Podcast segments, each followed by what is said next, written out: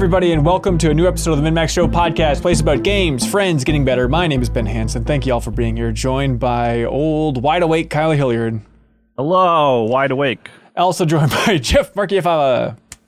I am also awake. And we have Janet, the world traveler Garcia. Welcome, Janet. I'm wide awake. Take it away. Y'all remember that song? I don't know that song. No. Really? Someone in the on YouTube, tell me if you know that song.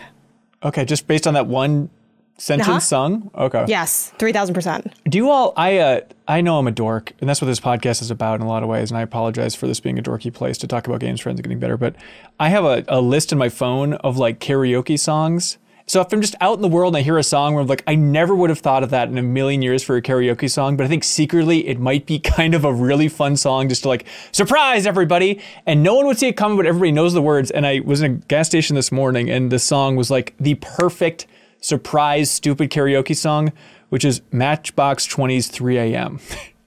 Where it's like we all go?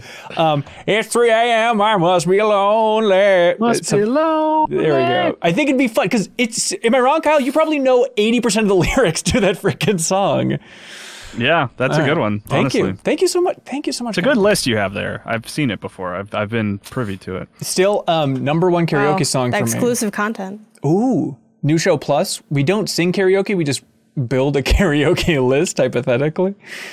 Um, but still, number one karaoke song for me, and it's not in all machines, but when it is, it's it's a godsend. It's Nightmare Before Christmas's What's This? It's it is so fun. It's basically like boring white guy rapping. It's so fast, and it's like an easy tone to hit with my voice. It's the best. Um, but, hey, we're not talking about karaoke in this episode. We're talking about The Last of Us Part 1 remake from Sony coming out this week. We've been playing it. We will share our thoughts. Then, you know, you can uh, judge whether or not these are connected. Then we'll be talking about the remakes that we're actually desperate to see in the game industry.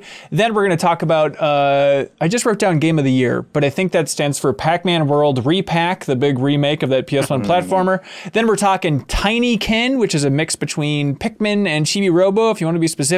Uh, Cursed to Golf, Ooblets, and then we're going to be joined by a very special guest, a developer, some would say, to talk about the Teenage Mutant Ninja Turtles new collection, the Cowabunga collection. Let's dive in the weeds on what it's like to bring those old games back to life. And then back half of the show, we have a ton of very wonderful questions submitted by the community over there on Patreon. Um, Janet, how's it feel to do remote content again here after your big week in Minneapolis? Um, I don't know. I haven't had time to process anything, and I'm already leaving again. So I'm good. I think I'm as is- good as I can be. It in the is- And are you- my schedule?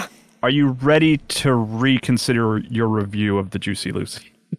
Oh, um, honestly, you know, I was surprised that like people people were quick to just slander Matt's. They think Matt's didn't bring the cheese sauce. I don't know. I can't comment on that. I only know what I where I was taken. But people Okay. are saying that they don't think they can control the temperature of the cheese inside the burger, which is a very bold claim to make. I'm not making it. I'm just relaying what the community has told me based on my review. That's slanderous. Uh, but yeah, if you're confused So. about what we're talking about, um, if you missed last week's episode, this is your first episode. Thank you for being here. Um, this last week, we sent Janet from LA to Minneapolis and gave her a big whirlwind tour of all the the high highs and the low lows of Minnesota and Minneapolis, um, including Juicy Lucy, which is kind of our signature burger and all that stuff. But we made a big old travelogue that's up on MinnMax's YouTube channel. You can always check that out. Um, it seems like people really like it. It's a very flattering thing just to spend four days just shoving a phone in Janet's face and Sarah Podorski's face and Leo's face, and then the end product is everyone's like, "Oh, this video is actually really heartwarming and great." Um, so it's it's nice. You watched it with your family, Janet? Yeah, I, I would watch it with everybody, but my brother was at work. Um, everyone liked it. It was fun. We've watched a bunch of these kind of things because I usually, I usually I'm the one recording it. Um, so it was interesting seeing someone else, but then I'm in it. So it's like seeing. I- actually feel like I got more out of it, even though like you would think there's nothing else to get out of it because I lived it. Right. But just the way it was cut together, or like um, there's you know no spoilers for the vlog if you haven't seen it, but there's a moment uh, throughout the vlog y'all are like, okay, no, she likes this, she doesn't like this, whatever. Right. And there's a moment where like I'm eating something and I'm like, oh yeah, this is really good, and I had no idea that behind me Sarah was like, okay, yeah, we got it, we got it, we gotta win, you know. And she was so excited. It was really cute. Um, so yeah, I, I had fun watching it, even though I lived it, and people seem to be enjoying it um, who didn't live it. So go check it out if you haven't. It's I'm surprised you cut it down so short too to just Yeah. 43 minutes off the four plus hours, um, which of course you can check out if you're on the ten dollar tier on Patreon. The full, the Hanson cut is what people are calling it. Yeah, everyone's talking about that. Yeah, so it's the, actual video is like 38 minutes, and then we have the extended edition, which you can watch, which is basically just all the unedited footage we shot over the weekend. So if you just want to sit back, Two hours of the Mirror Maze, you know. it really feels like it. But yeah, that's nearly four hours of the unedited version of the entire travelogue. But it's nice to see people diving in the weeds on that fun stuff. So it's it's dorky stuff, but I enjoy it. Um, hey, The Last of Us Part One from Naughty Dog and Sony. This thing is out on Friday. Uh, heads up that Sony provided us codes for this sucker so we can check this out on PlayStation 5.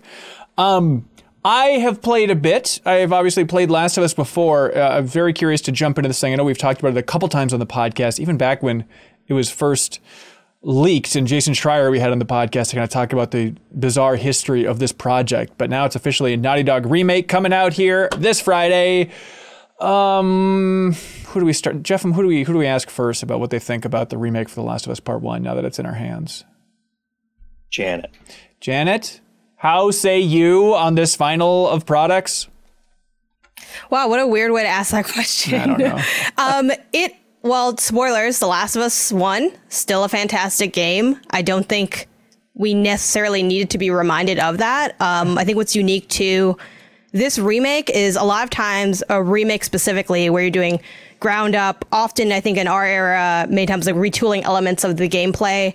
Usually because you know a lot of games maybe have weird control decisions or like, you know, graphically they're not quite there. I think what's unique to Last of Us in this scenario is like the reason it's not a mind blowing remake is because time was not only kind to The Last of Us, but also it kept getting these remasters periodically per generation. So we don't really have that same ability of, oh, I feel like it's a, a fresh way to play it necessarily because the gameplay aged great because it was great from the jump. I played the um, PS4 remaster as my first time playing it. I played that back in like 2020, I think, like right before Last of Us 2 came out, whatever year that was. And I like totally loved it, thought it was a masterpiece. It remains that today. Yeah. Um, I do think, obviously, because it looks nicer, and I think there maybe was some sound retooling and stuff. This is the best way to play Last of Us One. Um, also, there's you know Right. accessibility stuff where some people maybe genuinely couldn't really play Last of Us One the way it was before, and maybe some accessibility things may make that easier. The trophy list is better. You don't have that try hard like difficulty trophy anymore. But ultimately, like you know, what I told my brother, where he has started this game many times and he's like partway through the PS4 version. I think he can just finish it on PS4. I don't think he needs to like buy this and restart Yeah. it. Um, but I'm having a good time playing it. You know, again, it's still a great game, but that's sort of my big takeaway is playing this game was a lot of spot the difference in the game. Like I spent my first like hour of this game playing with a YouTube walkthrough pulled up Oh, and literally awesome. pausing it and being like, That's so okay, good. What do we what's going on here? Oh there's more there's like art on sarah's headboard that wasn't there before. But like is that moving the needle in what your big takeaway is? I would say no. Yeah. but it was like if you're not like if you were playing this game maybe every year you'd be able to feel some of the differences a little bit more vividly. And there are like some fun things with um they made the crafting like the the weapon craft like upgrade animation the same as like it is in last of us 2 and like the general crafting has like some ui updates it's a nicer version of what we already had essentially. Yeah, you know, I uh, I played it and was like, yes, this obviously looks better. It wasn't until, of course, like all things on the internet, you really see Digital Foundry's video, where they released a, a video on Wednesday where they broke it down, and and especially, you know, they had the comparison that I wanted to see of like showing this footage versus the PS3 footage, where it's like, okay, clearly this is a huge jump, but then you know they broke it down and showing the PS4 version. And then I forgot that they made the PS4 Pro technically. They made a big overhaul for that as well. So there's been so many little jumps here. But actually seeing those comparisons side to side, that was the most eye opening thing that I've had. More so than playing the game was like actually watching Digital Foundry's video of like, okay, let's actually look at the faces. Let's look at the lighting here. Um, and they brought up a, a very a good point of how it's real time cutscenes with this version, whereas before it was kind of baked videos for all of that. Um, and the biggest thing, it's like the most obvious thing, and it's weird that we all kind of overlook it with kind of Naughty Dogs from an earlier generation here, but like cutting to black before and after each cutscene. Which would happen, I believe, in old Uncharted, and then for sure in The Last of Us, even the PS4 version of The Last of Us. The fact that this is now seamless and we don't have that really obnoxious cut to black, like that's a big game changer. obviously saying, "Hey, that's worth seventy bucks" is a stretch. You know, Yeah. like that's that's the thing that a lot of people are going to get hung up on. But Kyle, what do you think of this thing so far? Well, it, it's funny to me that you bring up the cut to black thing because Yeah. right before Uncharted 4 came out, uh, I, I interviewed Druckmann, and that was like one of his things that he was excited to talk about in Uncharted 4.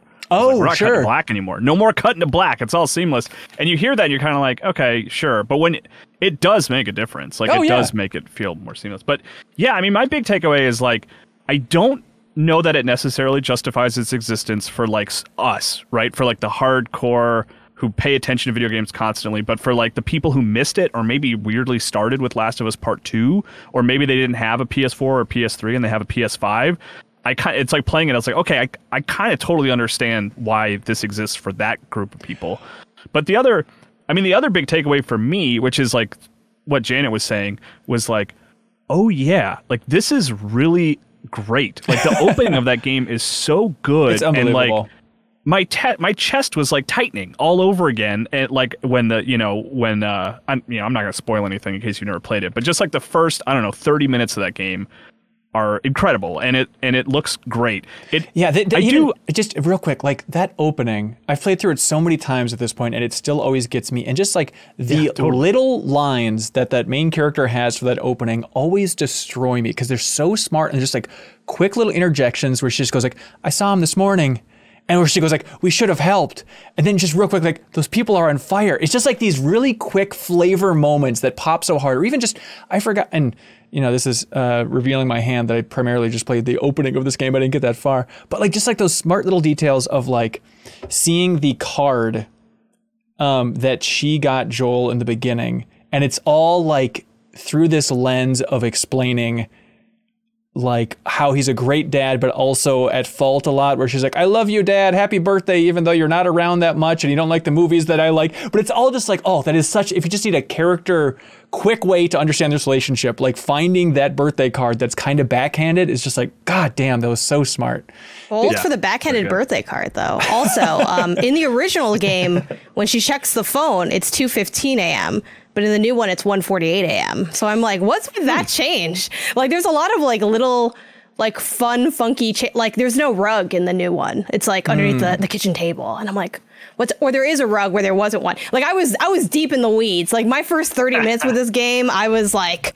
What's on the refrigerator, you know? But Kyle, you were saying? that time is kind of like I have something to say first, Janet. I was going to say the time of the clock. That's like Spielberg with uh, the walkie-talkies in ET. Like they just needed to change it. You know, it's been driving Druckmann wild. Oh, you're an wallpaper's ET also different. expert now, are you, Ben? a bit of an ET expert. if we want want to go, de- if we want to go deep though, really quick on this very not significant thing, um, which was a lot of my first like 30 minutes with this game, um, the wallpaper has also changed. He cha- they changed it to a picture Oh. of Joel and Sarah instead of like the forest. So I do think while it doesn't, you know. Oh, now I see this context totally differently. I do think it's kind of cool the light little changes they made Yeah. in those ways to kind of like almost like they got to know their own product more and like made these little tiny little tweaks, which is cool. Kyle, will you please? I- the, the, one, floor is the one thing I was going to say is Actually, the I- other thing is the soundtrack. I forgot how good the soundtrack was. Okay, now the you're last just trolling Kyle at this point, right? Like, come on. All right, go ahead. Uh, only thing I say, I, I to to help, it would I would have been like more excited. I think if it did give me the PS3 visuals to switch back to. That would have been interesting. Like I, I do really like that feature in in these types of games. Yeah. and it does weirdly. It will make you appreciate it more when you can switch back and forth because the game. It, you know, remakes are great at making you see a game how you remember it. But like when you play this one, you're like, I'm I'm like 99% sure this is how good it looked when I played it on PlayStation 3. Uh, but it, then it's like I see screenshots online putting stuff side by side, and that's when you're like, oh no, that is, it is more significant than you realize. Yeah, the part that got me in the Digital Foundry video was like seeing Bill's face back to back with even the PS4 Pro version, where it's like, oh my gosh, that is that is huge. Um, and I think I think there's going to be you talk about going back to this game and remembering how great it is. I think there's going to be an audience that is going to be into the HBO show. It's probably going to land pretty well, I'd imagine. It's coming out is it later this year, I think. Um, but I'm I am jealous of those people that are watching the show and they're like, oh, this is based on a game. Maybe I'll check out the game. Might be an interesting little academic exercise. Then they jump into the game and they're like just hit in the gut by like, God, this still works. You know, like I think people will be surprised if they're just going back into the game based on the show. So I'm I'm excited for them. And also I think the part that might get overlooked when this uh, remake is being criticized, which I understand the internet has lit itself on fire in both directions here. Um, For a Naughty Dog game? yeah, exactly. But no, I think the big thing is, even though it doesn't have a date as far as I know, but the fact that this version will be coming to PC, like that is going to be huge. I think that's in and of itself The a reason for this be exist. wild. Yes, I know. I can't wait to Also, see when it. are they putting Joel in Fortnite? That's my great question, while playing this. Ooh, I could see, I could see Naughty Dog being the studio that's like, Mm-mm, we're above that. Like we're not. Wait, hang on, Nathan No, Drake's I in mean, they have Nathan Drake. yeah, maybe, but they're like, okay, but uh, Joel is sacred. You know, it seems a little bit different. Kratos is in there. Are people who don't know these characters even going to realize they're different characters? Yeah, I don't know. Um, but yeah, any other big thoughts on The Last of Us Part 1 remake? Are- I guess, is everyone just in the camp of like, don't buy it if you don't want it? I guess we're happy it exists, but it's not exactly making me lose my mind on the couch here. I, I'm glad it exists. I, Yeah. I don't think it's offensive in that way. I think it's great if if you haven't played Last of Us One, like, and you have a PS5, 100 percent this is the one to play for sure. Yeah, but if you played it on PS4 recent, like in the last two or three years, like, I don't know if you're going to get a ton out of it. I Yeah. will say I and I didn't finish it. This like the re the remake version. I've played it before, but I'm I think I'm about six hours in. Which granted, I did spend my first like hour painstakingly like making my that. own like janky version of Digital Foundry, where I'm like, let me just put this on my TV and shout at my family to tell me, oh, there's stickers on her lamp this time, and there weren't before, and there's crayons on her table, and there weren't before. You know, um, after doing that for like an hour, I'm around the part of. Um, when the I'm like at the hotel, like the hunters area. Um, and I do think like and Barrett Courtney, I shout to Barrett Courtney over at Kind of Funny, pointed this out in our Slack channel, and I'm like, I think Barrett nails it here. There are the stalker introduction in this game, I do think is better. I think the way that they move and are animated does make them feel like a distinct type of infected in the way that the first game did not, to the point of when stalkers showed up in Last of Us 2. I was like, oh wait, yeah, they were in Last of Us 1. They just kind of felt like runners that made different noise or like you couldn't see as well or something. Right. So I do think that there are a few moments um, that do feel a little bit significantly elevated. Um, again, I don't think enough to where you need to run out and get it, but I will also just say like shout out to the fact that this game is like really freaking good because it is especially having played some games that yeah, not every game's a masterpiece right? And i think replaying this i'm like oh my god they totally and the mixing the sound mixing is better in this version. They nailed the sound design so freaking well. The ost slaps we've already known that but even like the subtle way they bring in the music at certain parts very low. Like there's a one of the first like uh move the plank for Ellie moments in like the abandoned like bougie hotel. Like you're walking up the stairs like alone like near the coffee maker and they like very subtly like bring in the OST at the bottom and it's just like this this reminded me and y'all mentioning the fade and fade out like I was thinking about how seamless the cutscenes in the gameplay are so I didn't actually it didn't register with me as a player that that was because of a way that they changed it but it did hit like I felt it but I didn't realize that that was retooling Right. on their end so I will say, like, you.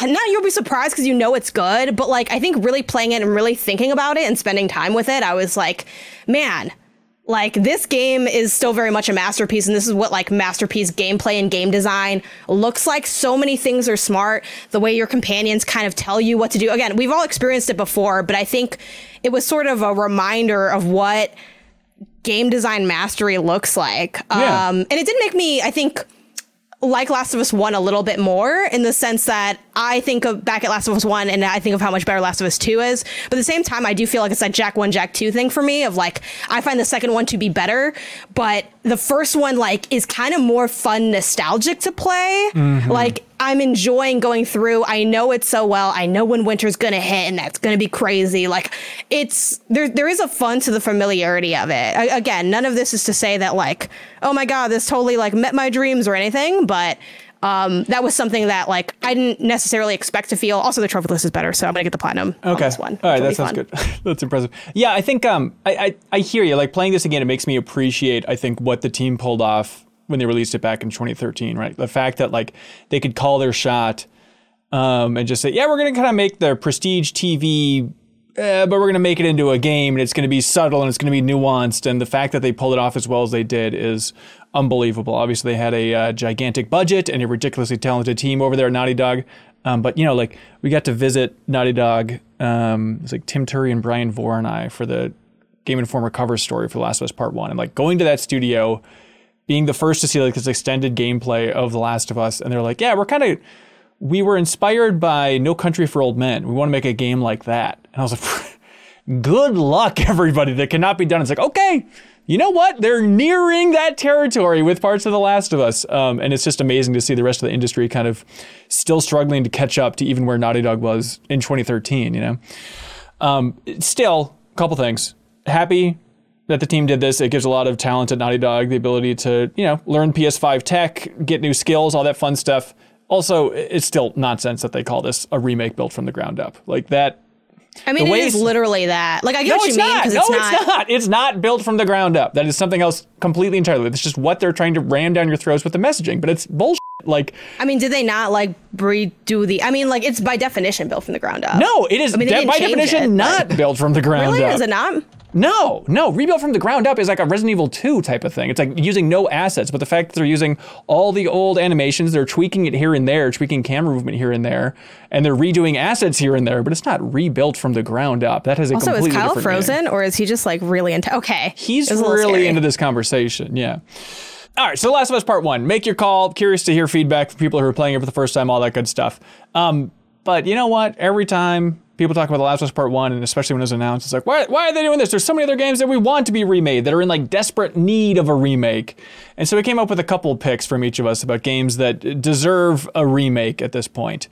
Um, not to bash Last of Us Part One, you can make your own call on that. But things that were, were in more desperate need of a remake, which I don't know, Jeff. How, do you think about this process? I'm trying to think of like what needs a remake. Like what are the what are the big key pillars for like needing needing the full overhaul here?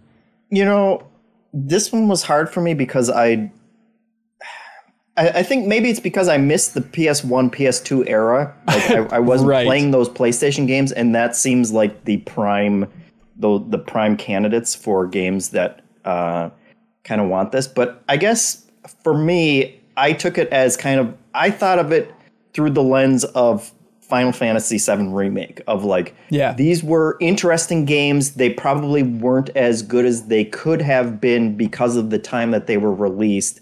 And I want the developer to go back and revisit this idea and just blow the heck out of it and make, you know, something super exciting. Yeah, it is. It, for me, it's like a big thing of like the tech holding back the ambition of the game. And if you if you remade it, it would overhaul how we perceive this, how we play this, how we experience it. There needs to be some limiting factor. Whereas, yeah, they pushed the PS3 to its limits with The Last of Us, but I don't feel like it was fully constrained, and it feels like you can breathe a sigh of relief playing the new version of it or anything. You know.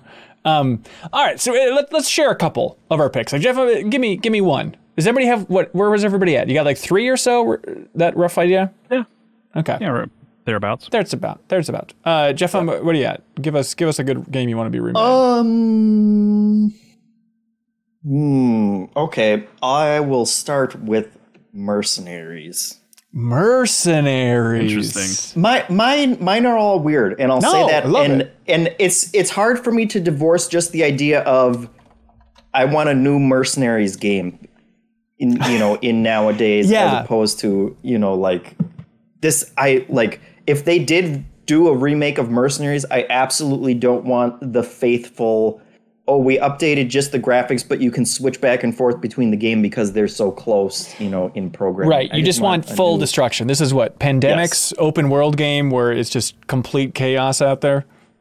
Um, yeah, it's it also had a lot of interesting systems for the time. Like there were, I can't remember, there were like five different factions or something, and they were all warring against each other, and you could work for whichever ones that you wanted, and that would affect your relationships with the other ones. And then you had, you know, like the whole the the uh, deck of fifty two like targets to assassinate, and all of these kind of interesting mechanisms which worked well at the time, probably not as good as I remember them working, but it's it's just kind of and maybe it's because Saints Row is so fresh in my mind, but it, it just feels like there were there were some really ambitious ideas back then of like things that you could do with systems for an open world game that just have kind of fallen by the wayside. Like you could also get into vehicles of a certain faction and that would allow you to drive behind enemy lines because you were kind of they couldn't tell it was you at the time, you oh, know, unless unless like generals found you and then they could see through it and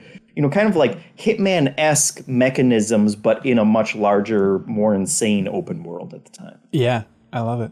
Uh, for me, I think the game that is in most dire need of a remake, it's not so much a remake as much as it's like a liberation from the controls, is Kid, uh, what am I?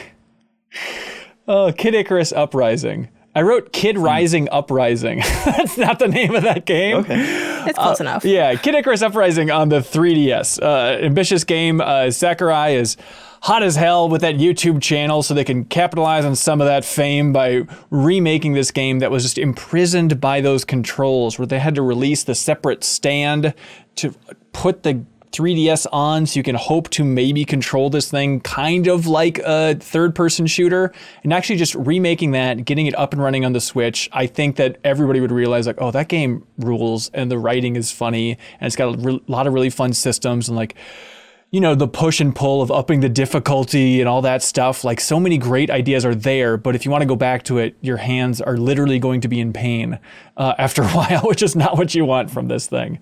And I They think can uh they can throw Star Fox Zero sort of in that pile Yes. too. Just Yep. like the bad the bad old controls remake and just put those two games on one Switch cart. I, I totally agree. Yeah, I think that one's a prime candidate as well. Yeah. Uh, Janet, what do you got for a game that you think needs to be remade? I mean, it's never going to be. Well, first of all, I also want to say that the way we do remakes is very much, you know, there's that conversation of like, oh, why, you know, why Last of Us One? Like, isn't it? Oh, the remakes are always a game that's already good. Like, it's Right, never. right. I feel like the games that truly need to be remade are never going to get remade because no one's going to buy them because they weren't good games. But they could, you know, like. So on that note, I want to say, you know, shout out to Recore. I would love if they remade Yes, Recore because it had great ideas idea.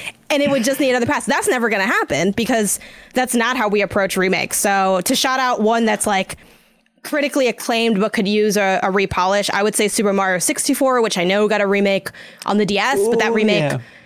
Was not good. Like I didn't enjoy. I played it. I but- There's a lot of defenders out there of that thing. you It's- told me, that are they are they on this show? Yes, Speak hello. now. My name is Kyle, and Oh I my God, you like putting on- 64.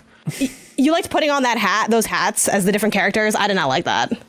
Putting on hats. What are you talking? Yeah, talking? you had Wait, to when you started the game. You played. I forgot what character you played as, but you'd have to wear a hat to as Yoshi. become like yeah, as like a You just nod. To, switch- oh, it's a nod to the Easter egg. But you just switch characters. You're not putting on hats, are you? Yeah, you have to put on the hat to become them. I think. Is that right? maybe I don't the misremembered. shtick of that game. I, That's what I, love, didn't like about it. I actually love that rem. I mean, uh, because I like that game because it was like it had the core Mario 64 game, but it also had extra stuff, and you could approach it in a new way. Like Yoshi and Wario and Luigi all played differently, so you got to play in this very familiar playground with new controls. I like that game a lot. No, I'm with you That though, confirms Janet. you did have to put the hats on. Um, You gotta- and okay. Yeah, I didn't. Got I didn't to. like being those different characters. Like I, the only thing I liked about that version was that it was another way I could play one of my favorite games, and that I did like the mini games they had, Those kind cool. of ancillary Trampoline to that. one? Those were super fun. But yeah, I think like Um, but- seeing seeing Mario Odyssey and like seeing the castle in that game was like, oh my god! Imagine if they gave this yeah, the full Womp's treatment. Fortress And and Mario. I feel uh, like col- Sunshine yeah, even. collectively the internet was in the camp of like, it seems like we're primed and ready for a full remake of 64. What do you got, Nintendo? And then they said, yeah, we're just going to charge you money and put 64 on the Switch. this 3D All Stars collection, please. and you gotta buy it fast, or you won't be able to buy it. Right, exactly. This is the biggest fu. Uh, but no, I think I think that's a great one. I think that is you're right. That is absolute prime candidate for that type of thing. Uh, Kyle, what do you got, man? Uh, to stay on Janet's theme of like a game that was too ambitious and kind of fell on its face, that I actually think had cool ideas that I would like to see re-examined. Uh, the 2007 Alone in the Dark was this like kind of junky, weird, often stupid game that Right. had like really weird, interesting ideas. Like it's basically an open world game that takes place in um, uh, Central Park in New York Oh, weird. Really? and uh That's fun. yeah and like it had interesting ideas about like how to set things on fire and it had this whole idea of like uh, your inventory was like your jacket so you would like look down into your jacket and uh it it it didn't work it like functionally didn't work very well especially near the end and the story was very stupid but it it, it the other cool idea is it had is it like presented itself as like a, a DVD basically in the sense that like you could just skip to any chapter from the start. Like if you wanted, Really? like you could play the last level or the last you know two hours of the game if you wanted, uh, which I just always thought that was an interesting idea of like maybe it's a little weird to have it as like the first option. You can just go to any part of the game you want, but I've always like it's like why not approach it that way and let you sort of jump around the game. I mean, obviously games do that, you know, after you beat them and they have chapter select and stuff. But a game full of interesting ideas that didn't quite work that would be interesting to see re-examined. Yeah, and you don't have any strong thoughts on them remaking the original Alone in the Dark, which uh, THQ Nordic just announced? I don't have any affection for that uh, original Alone in the Dark. I guess as like I as a curiosity of like seeing the roots of Resident Evil, I, I want to check it out. I think it's Yeah. I think it's the right thing to do is to remake that original game. Um, but it's not one that I was like, you know, I'm can't wait to finally see what Alone in the Dark was like. You know? Right, right. All right, let's rapid fire through these bad boys. Jeff, and what else we got? Give us the game that needs to be remade. Um, Silent Hill 2, Ooh, that's a good one. but good. But good. Okay, not that like Yeah, the be, old be- remaster. because they came out. I guess as I was googling these, they came out with a Silent Hill HD collection last gen. I guess, which I completely missed, and it was like, well, okay, I, I guess a that reason it, refutes yeah. my theory that I super want a remake of this game that I can play on modern consoles. But um, yes, through the lens of Final Fantasy VII, then I want them to really blow it out and Yeah. And you know put their heart and soul into it. give it a silly, silly But it's budget. Konami, so I mean, Who knows? Uh, speaking of Konami, um, this has been bandied about. I know it's a weird one because technically they didn't sell like juggernauts, and there's better options strategically if you want to be a, a boring salesperson about it. But you don't got Kojima, but you have the roadmap right there. Remake Metal Gear and Metal Gear 2 Solid Snake for the MSX. Let's tell some of those old stories. I had that on my list too. Yeah, I want to see like I guess Fox Engine if Konami's still using that in any capacity, but I want to see Solid Snake using what an aerosol can and a lighter and burning Big Boss alive is like the big ba- final battle for that thing. Like there's so much great potential there, and you have the skeleton of what the story would be, Kojima sanctioned. And especially if you combine those two games together, I think it'd be a really cool, probably shorter experience, but like really just give us those same environments, but in a 3D world. Like I think that'd be really fun just for a weird little anomaly. I'd uh, love that. Yeah. It'd be sweet. Janet, what do you got? You know what I'd want, even though it's been done a million times. I want RE1 remake the remake of the remake I I know that's already been touched up a lot. but I will say, like, and again, that goes back to the how it was done and how like well it inherently aged. Because like with Last of Us, same deal, right? It's been done so many times, and that's part of why this one doesn't hit. Um, but Resident Evil was done so long ago, and like trying to go back to that GameCube version, oh, it's just so tanky and rough. And if you just like I total, feel like, I want that totally retooled. Um, and I think that could happen because like, re- and I think Resident Evil is one of my favorite examples of I think a, a good use of a remake because I think they do such a good job capturing the feel that those players initially had and converting it to a modern era um, in a way that's even more one to one than I think Final Fantasy because Final Fantasy also is doing some like tweaks of the genre with its remake um, that people you know debate whether or not they like that more or less. Right, While Resident right. Evil is very much like the feeling of fear, but now it's modernized and you can actually feel it and play it and enjoy it in, the modern day. So I guess I'd go with RE1. Yeah. Um, Kyle, what do you got? You want me? To, I have. I had a few. You want me Just- to just go through yeah, them real quick? ra- don't have to deep, dive deep into them. Absolutely. Uh, I. I Metal Gear Solid. I would still. I would almost just. I just want Twin Snakes on Switch. Like I would be happy with That'd that. be so weird, but Um, yeah. I really want. I want Mega Man X two because they did Maverick Hunter on PSP and I love that game and I always hoped that they would just jump over to the next one. Oh, they never sure. did. I hope they will someday.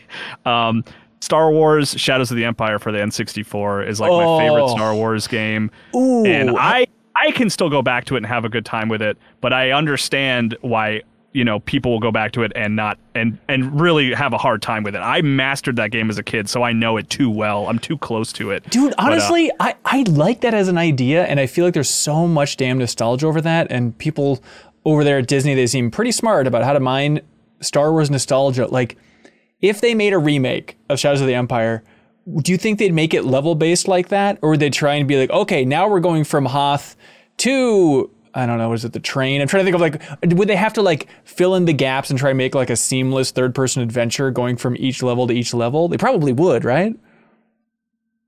I mean, you're planet hopping pretty much every level, so it wouldn't be that weird to just have like a cutscene between levels. Right, right. And they would try and make it a little more seamless and less just now loading level two type of thing. Yeah, yeah. I mean, and there is story that happens between the levels. There's like little cutscenes, quote unquote. They even made CGI cutscenes for the PC version of it. Yeah. Um, I like yeah, that. but- I could see them doing that, honestly, within the next 10 years. I would bet that we like get something like the that. The question is like the canon of it. Like Dash Rendar's ship does appear in Return of the Jedi, like the re the remasters or whatever you Yeah. call them. And if if they're considering those remasters still canon in Star Wars, I guess Dash Rendar still exists. So let's go let's go for it. He lives. He lives. Let's let's appeal it to the Supreme Court of the uh, Star Wars Tribunal. Chancellor. Um, I, here's one to throw out there. It's just Legend of the Dragoon. Just let's remake Yeah, Legend of that's the a one. Dragoon. Let's see. I would love to see Sony. I don't know. Have them have a first studio make a JRPG like this. You know, obviously you could argue that Guerrilla they're RPG developers at this point, but I would just be curious to see and just really test it once and for all. How many fans are there of Legend of Dragoon? Because everyone's screaming about it. Let's put it on the shelves, see who picks it up. Let's go all out. Um, you got more though, Kyle? Um, I would like to see. I would like Ico to get the Shadow of the Colossus treatment. Ooh, interesting. Um, just straight, you know, not too fancy a remake there. Yeah. Um, and Zelda 2. I Yes! would like Zelda 2, um, Link's Awakening Switch style, I think would be, you know. Man, well, I'd actually, I don't know, maybe not, because that toy sort of aesthetic really works for Link's Awakening because it's very dreamlike. But I would, I would like to a Zelda 2 that's more playable and looks more modern. I think yeah, making it still side scroller, but then Yeah. making it a, more of an action RPG, which I guess Zelda 2 is going for. But you know, I, help me out. I remember Ben Reeves would always bring it up on the Game Informer Show podcast. Um, I don't remember the specifics, but like when we were doing the Breath of the Wild cover, we were talking to Aonuma and Miyamoto, and somehow the idea came up of like, and Miyamoto even said something along the lines of like, oh, it would be fun to like give Zelda 2 the Donkey Kong Country Returns Well, treatment. Was kind of is that I how think what he was it? saying is like take Zelda 2's sort of format and structure and Yeah. apply Donkey Kong to it in Oh, a is weird way. Like take meant? the sort of the core of What a weird 2. sentence. I know, Yeah, I and, know. you know there could be a lost in translation situation Right. there, right? But uh, it, that's kind of what it seemed like he was saying was more like, yeah, we had this great sort of setup for a game, but like it would be cool to apply other Nintendo franchises to it. I was like, yeah, I mean, I'll play whatever you want to make, dude. Like, But I do feel like there is an works. audience. Like if you were to take some of the oh God forbid, but if you made a Zelda 2 remake and made it more of like a Soulsborne, I feel like there is a weird overlap in that community that would really get into that. yeah, I think so. Yeah. Um, all right, we have plenty more remakes to get to in community questions. A lot of people submitted some great suggestions, but let's get to the the almighty, the one and only remake that we need here, uh, Pac-Man World Re-PAC. if you recall, uh, when we had our six shooter game duel challenge episode a while ago, you all laughed at me for choosing Pac-Man World Re-PAC as one of the games I You wanted shot to play. all six of your shots. I shot Pac- everything yeah, I had. the clip. It was. I need graphic, the honestly. pack. and now we've got it. And now that it's taken the world by storm, who's laughing now, huh? Who's laughing? Did we all I'm play? still, I'm still like, having a good hearty chuckle here. did we all play Pac-Man World Re-PAC? Yes. Yes. Yes, I love it. Um, I, I played about the first hour. This is a remake of the PS1 game, which I was always curious about. And I always looked at that box art and I was like, ah, maybe at some point I get into it. I look, this is not a stunner of a game. But Janet, I see your expression and, and just let me get it in there. I thoroughly enjoyed my time with this stupid, simple 3D platformer in the remake. And also, it, this is I want to go last. built from the ground up uh, for this uh, remake of this thing. Um, but it, it kind of feels like that Klonoa of like, look, if you want a nice, simple platformer uh, with some I- fun ideas in here. To compare it to Klonoa, I feel like It's, it's no it's no Klonoa, but ballpark for Bandai Namco of just like you know what I'm having some good gaming pleasures out of this sucker. You can turn into Metal Pac-Man just like Metal Mario from 64. You can do a little spin dash just like Sonic. There's an evil guy called Toc-Man. It's got everything you need. Okay, so that's my take. Is sure this is exactly what I was hoping it would be thirty dollars might be a sorry. stretch, but I'm I'm, I'm so content. sorry. I'm, I'm gonna mute myself. Y'all go. Okay, thank you. Uh, I'll I'll do I'll do my take next, which Yeah. is that I didn't realize it was a remake of a game. And Oh, that really? so much because I was like, who? Why the hell are they making this, and who is this for? And who thought this was a good idea? Uh, the answer was Um, morons in the '90s, I believe. Yeah, but but now yeah, it all makes sense. You you nailed it. You covered everything. They put the Sonic spin in there. You got the Mario butt stomp. Um, it was I I rage quitted it and I was I was just mystified as to as to why it was made and why you were making us play it. Um, but but now it makes a little more sense. Um, so I and I feel better because the whole time I was playing it, I was like, I had to remind myself, human beings made this game, and all human beings You really hated you it? know deserve love and, and respect. And Truly the mark of Um, a rough game when you have to start going into like digging into your morality before you start to give your dick. yeah, but but now it makes sense. Okay, they they were remaking a really old, Right. a really old, you know, bad 3D Pac-Man game that probably shouldn't have been made back then. But hey, that's way in the past. Who who can judge anyone Am I from 20 years ago? Am ago? I drinking the pack they brought their Kool-Aid? sins Like, into the modern era. I- like okay. you could have let that. That's true. this is a fine experience. Well, yeah, yeah. But Janet, before you, because you said you wanted to go last, I will say I think if Hanson's here and Jeffham's here and Janet, I don't know where we'll see where Janet Bowels is. I of hell, no doubt. suspicions. I'm between Jeffham and you, Hanson. Okay, Like, thank you. I, I, I, uh, there, it had a performance mode setting on Switch, which I was like, oh, cool, yeah, please, platformer, uh, absolutely. And I thought it played pretty well. Like Yeah. I thought Pac-Man moves pretty well. He has a it's ledge fun to turn grab. into giant Pac-Man and eat the bad guys. Um, the the layout of the buttons was strange. Um, the, like the the uh, I'm trying to uh, the the Y button like isn't used, or at least uh, not to the point that I found. But then like the the X button like is your dash. It seems like that should be closer to the jump button, but whatever. um, Nobody's perfect. so I, yeah, I, it it feels it feels pretty good. It, it it it's like a locked camera, old school kind of platformer. I think it's Um, amazing to have a platformer from this era, um, and the camera is not atrocious because it's still pretty faithful to that original, right? Yeah, Of well, it's just a locked. It's just you don't Yeah. have any control, right? It's the God of War approach, you right, know? right. So, all right, uh, Janet, please. The, All right, Tiny, Tinykin is also a game that's available now. That no, All sorry, right. Janet, what do you think So of this thing? I know, you know, it's funny because I actually only spent like 30 minutes. I wanted to spend an hour on this. I couldn't bring myself to do the hour. I was Yeah. like, nah, this is, we don't need to do all that. Um, but yeah, this was a game that, you know, code floated around through Slack and I was like, surely no one needs this. So I'm going to take this because Ben picked it. And, you know, to clarify, when Ben, even when Ben picked it, we were like, what are you talking about? This is like a silly pick. 10 seconds later, Ben's like, I shouldn't have picked this. So Uh, check the tape. I think I was very comfortable with my decisions, Janet. So, um, you know, uh, was this? It, it's almost like the opposite of Last of Us, right? We already kind of knew this game was bad. Do we even need to play it to know that? Not really, but I did. Um, yeah, it's not. You know, it's not a good game. It's really weird. Um, unsurprisingly, a three Pac-Man is going to inherently be weird because Pac-Man's an arcade game. Um, that said, not gonna lie, that opening cutscene absolutely wild. Look Yes. it up on YouTube if you've never seen it. Like the ghosts make such ungodly sounds, like la, la, la, as they're like stealing the, like, Pac mom It's like it's now. a sea of like Pac people, but none of them are Pac Man. And then like the like ghosts are talking. there. And I was like, oh, that's surely that's Miss Pac Man. Turns out that's Pac Mom. Didn't know there was a Pac. Mom. They Well, got the robot. Pac Man. They stole all the Pac Man, and they're like, Pac Man's gonna be this event, and then Pac Man pulls up, and then they're like, oh snap, real Pac Man's there. Like I thought you got real Pac Man. this is all within like three minutes of cutscene. So Storytelling. Then we go into it, and it's like, oh, it's like three literal 3D Pac-Man. Like you're eating the pellets. You can like eat the you know the main one that like makes you get your like ability. You get giant. You can tear through things. I'm like, it's kind of weird. All right, and then it goes into just like regular, regular 2D platforming where you have like you know you got your butt stump. You can be metal Pac-Man. Yeah, it's very much like you know, platformers used to be really popular. And then with that came a lot of like not good platformers inherently. Pac Man, pre packed, whatever it used to be called, was one of those.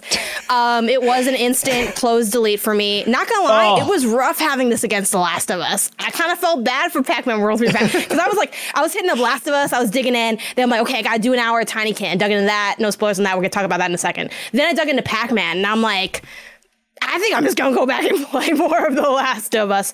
But yeah, it was an instant delete for me. But I will say, as a as a platformer stan, I could see myself toxically re-downloading and playing through it. Yes, out yes, of like yes. the toxic. Because if you're a platformer stan, you know there's not a lot of platformers out there to begin with, so you're like. You're willing to play a lot of stuff that isn't good because you're like, I just want to jump. That's how I am, at least with it. So yeah, but wanna this is not a good game. I think the reviews are actually too high on this game. The reviews aren't even They that were- high. they It's were not bad. It's a bad game. You don't need to play it. It's not good. But to, to, to Janet's point though, um, after I played it for like an hour and and decided to rage quit it, I I was so mad. I was like, I just want to go back and play more Saints Row. And I played more Saints Row, and I actually had a little more fun Saints with Row it is a thousand of percent a better like- game, a better Yeah. game than Pac-Man World Repacked. It's not even close. So there um, you also, go. I, I want to negatively shout out the OST in this game. It is awful. Hang It on. is so You're talking kinda about like like, a steel No, no, no, drums no. version of the Pac-Man theme isn't doing It's it all, for yeah, it's so- variations on Pac-Man music. I love it. It was- I love it. It was so funny because like I was, you know, again, it was like Last of Us, Tinykin, and this were like my three that I was hitting up last night. Yeah. And Tinykin, spoilers for Tinykin, I think the OST is like pretty really good in that game. And then to play this, I'm like, oh, this is what a bad OST is like because it does that thing where like all video game music is inherently gonna be some degree of like there's the monotony because you're listening to it for hours in a single level, Well, sure. depending on the structure of the game. But the beauty of a good OST is that it it fades in a good way where you don't feel like you're listening to it. This was like so blaring. I was like instantly turning it off. Instantly had to go into the settings. I was like, I can't do this. and it is so of bad. us, so- Um, some so of yeah, there us think, some of us think that this is Tommy Tallarico's finest work, um, up there with the Intellivision Amico. I think they're. Is it they're- Tallarico joint? Oh, Yeah, it's the a actual Tallarico joint. OST is Absolutely. fine, but this interpretation is so in your. It's grating. Yeah, look, it's okay. grating to hey, hear. look, everybody, it's Pac-Man World Re-PAC. You know what you're getting in for. I, I enjoyed it more than I expected. What are you gonna do? Yeah, the fact that 63 Metascore, people aren't harsh enough on Pac-Man World Repacked. I'm giving that like a four out of 10 no, at best. no, this world Five is at full of absolute kind best. There's no world that's not higher than that. No. people understand art when they see it. Um, hey, there's this there's this game that came out. Uh, it is on, I believe, everything, including its Game Pass for PC, but it's also on Switch. It's called Tinykin. One word, Tinykin. Easy pitch for this sucker, as we mentioned before. This is Chibi Robo, in the sense that you're a small person in a big world, Jeff Cork specialty. You're going around a house, exploring a house, combined with Pikmin, because you're going around a house, grabbing these tiny little creatures and using them to solve puzzles, move objects from here and there, battle things, change the environment. Um, Tinykin I, is also one that I picked for that six shooter duel. I was really looking forward to this. Um, started playing it only like an hour in. Is it just me or does this game rule? It's awesome. I absolutely love it, and Yes. I did not expect that. at all. Really? Like I think I think it was even like you know the way it works here. We get some codes, you offer them up, and I think I was you like had one left over, and I was like, yeah, I guess I'll take it. Mm-hmm. And uh, I was up till two a.m. playing this game. Wow. it totally caught me off guard. Like, and I realized I think the the little tiny thing that like is clicking with me so well is like oh yeah, I I do like Pikmin, but I've never like loved Pikmin because that time sensitive nature of the game is is consistently frustrating. It does not make I I don't enjoy that part of the game, right? I don't like that every you're always on a timer anytime Right. you leave the ship. And this is like, okay, well, we're going to remove that entirely, and it's just going to be kind of like exploring and puzzle solving with your Pikmin crew with you. And Yeah. it looks cool. Like it really, I, I seriously, like I've been in a little bit of a rut lately where like I've been playing and enjoying a lot of things, but not really intending to finish anything. Where this, it was like, oh my god, it's 2 a.m. Like I, this is like, this is the most fun I've had in a game in probably like a month. I, I'm like head over heels for it. I love that. Yeah, you mentioned that it looks cool. The art is is very cool. It has a kind of a I don't know, Saturday morning cartoon type of vibe with the cutscenes, but then it's a little bit Paper Mario esque where the characters are kind of 2D in a 3D world, except they're not, even if you look at them, like there's still kind of like 3D animation on these 2D characters. It's really got a unique vibe, but also it's just like rock solid to play from what I've experienced so far playing on Steam, or just it feels so good. And like as you go, you unlock more and more abilities, and you get like a soap bar that you can like slide on. And Oh genuinely, yeah, like, real quick, just just to pause you right there, because Yeah. Janet will be on board with me for that too.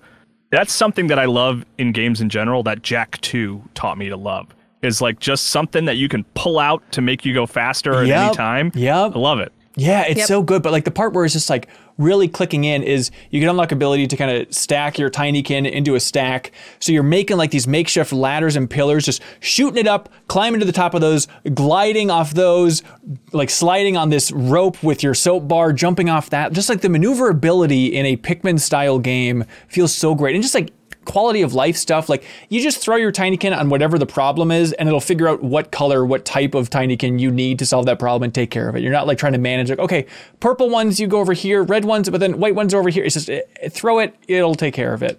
Um, but Janet, you're digging it too. Yeah, it's it's amazing. It's one of those games where, like, you know, I'll, I guess I'll start with like the more negatives and then go into the many positives. It's you know, not necessarily reinventing the wheel or like moving Right. anything forward in a big way. Um, that said, I, you know, it'd be in that eight out of 10 range. Like, I think it's a great game from the time I've spent with it. But the amount of, so that's my critical like review thought. But the amount of love I have for that is so much higher, higher, much like Kyle said, where it's just a game where you're like, oh man, games can be so fun and enjoyable and natural feeling. I think that'd be the number right. one feeling that I get from this game is like a natural, fun flow state. Um, and, and that, you know, to its credit, you know, I know I mentioned that it's not reinventing the wheel, but I do think it has a lot of smart design choices, like you mentioned, Hanson, with making it easy to accomplish things. Um, I think my favorite aspect of this game, outside of the aesthetics. I'm also very pro small person in big world, but the big world's a normal world, but it's made foreign due to your size. I love that in games.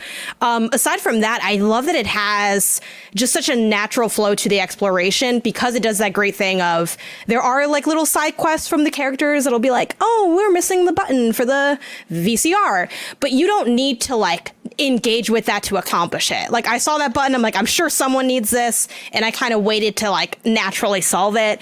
Um, it's a game and, that just and you so could also just Janet, real quick. You Mm-hmm. can also just throw a you know a tinykin is out there. You can just Yeah. throw one at that button, and they'll just carry Yeah. it around for you until Yeah. you're ready to use it. Like I just have them pick up all kinds of stuff, and then it's like, oh, that's where I need that.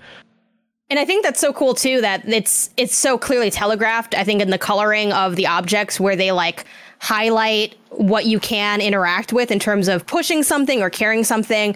And there's like just a lot of really smart choices in the sound design of this game. The sound design is fantastic, very playful, over the top that lends itself to the cartoon aesthetic and just on a like a fun, cute level. And you can just tell like a lot of detail went into this game. Like they really thought through all this stuff.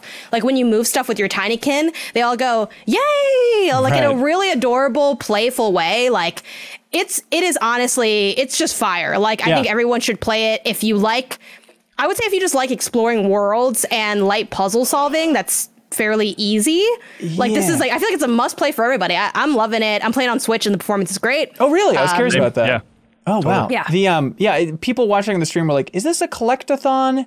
And it, I, am curious to see how it stacks up there because there's like you got to collect it's a a thousand. Well, that seems like an Assassin's Creed or something. But like I found, I was collecting a lot of stuff because you're getting all the little nectar to make the the beer or whatever the hell to unlock new abilities. But it's like you're collecting things, but also it's just really fun to collect these things at this point because like oh, it's fun to collect more Tinykin around the world and then add to your crew. So it feels like you are a lot of, doing a lot of collecting, but so far at least it hasn't been like a Banjo Kazooie style nightmare of Yeah. just nothing but numbers that you need to drive up. I don't know. Um, but yeah, there's a there's a free demo uh, f- available for I think most platforms if you want to check out Tinykin is the name of Also this thing. for Game Pass to clarify, it is on both console and PC. oh, nice, awesome. There we go.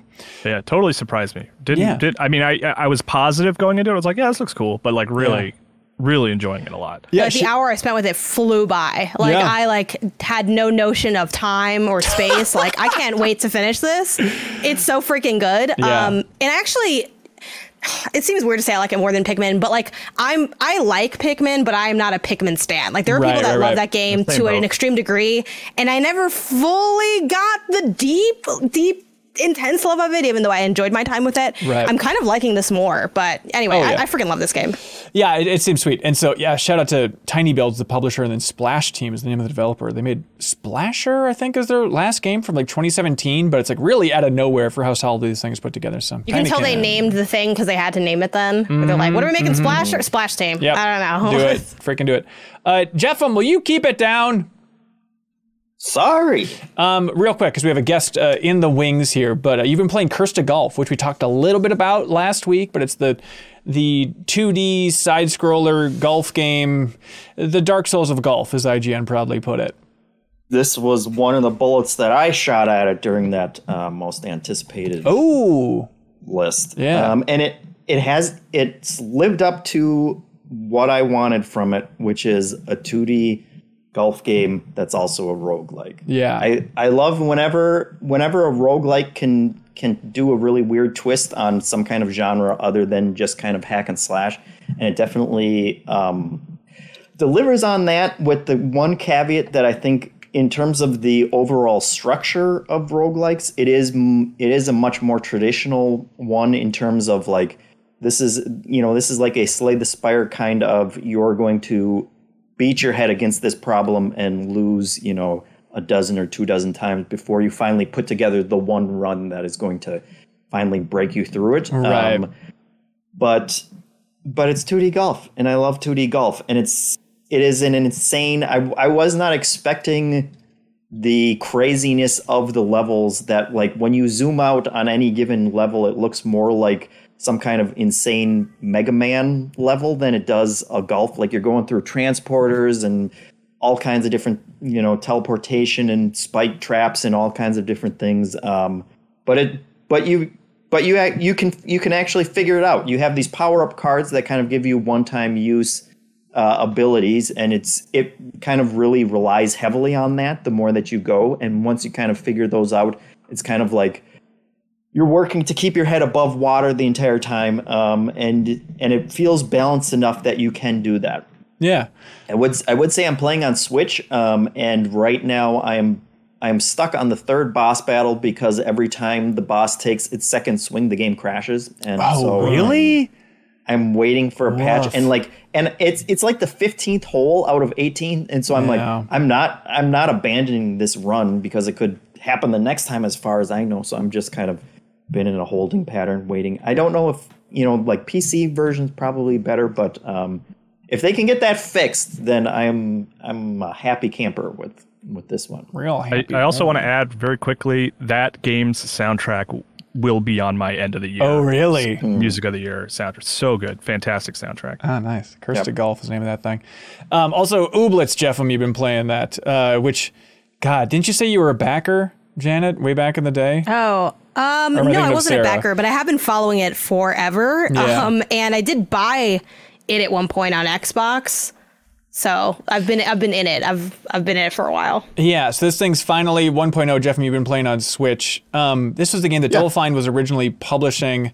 Uh, what what is this again? I, I started it, I think, but I don't even remember what the hell you I know, was doing years ago. I was I was trying to remember if we had done it on like a uh, goatee hunt way back in the day, maybe, or Oh, I or, wonder. or if that was Temtem. I couldn't remember which one, but it's it's kind of a cutesy, very positive um, Pokemon style, Pokemon Harvest Moon kind of mashup. You know, like Right. town simulator, meet a bunch of characters, make lots of friends, and collect these you know Pokemon that you grow from seeds.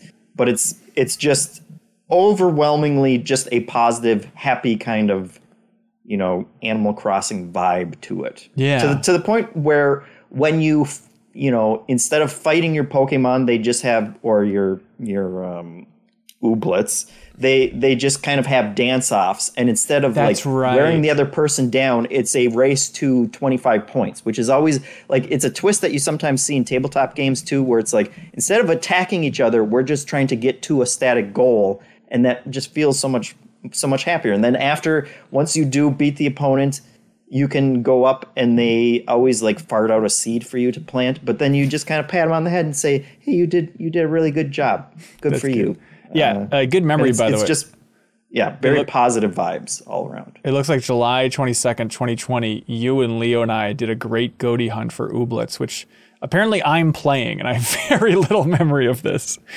But you yeah, do you think you're going to stick with Ooblets?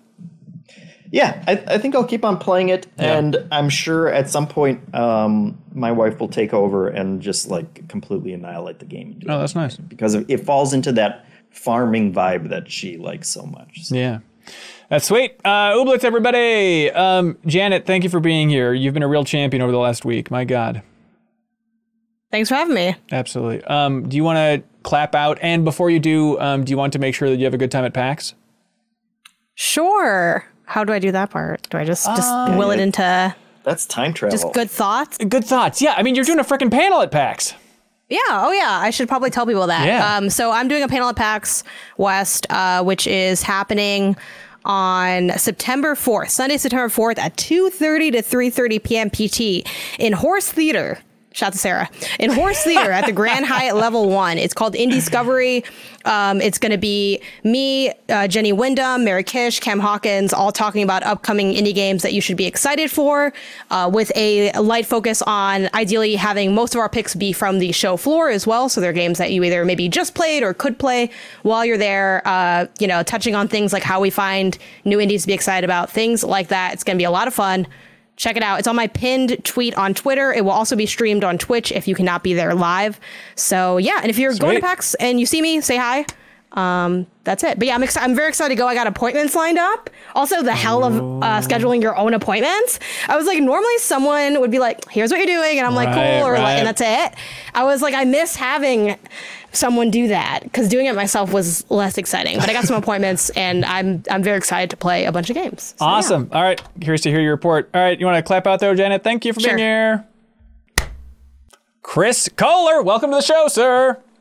Yes, thank you for having me. It's an honor to have you. Um, people probably might maybe know you. You've been everywhere in the games industry. Oh gosh, yeah, true. Well, you stay in it long enough, you end up you end up pretty much everywhere. Yeah, it is. You are one of those people that's just like, well, Chris Kohler, that's just a go-to name in the game industry. But I was really trying to unpack, like, why? Like, I heard you on the video game history, you know, Why on the- earth? No, the video game history hour podcast you're on not too Chris. long Come on. ago, uh, talking about like Final Fantasy V, right? Was that your episode? Yes. Okay. Yeah, yeah, yeah, yeah. So I mean, I kind of well, I mean, final, yeah, me and Final Fantasy V go back a long ways because that was the that. first. In, in back in 1995, I imported a copy of Final Fantasy V because I had you know Final Fantasy two and three on the Super Nintendo. It was like, what is this missing Final Fantasy? You know that Right. uh, that I keep hearing about. You know, so I did that, and then um.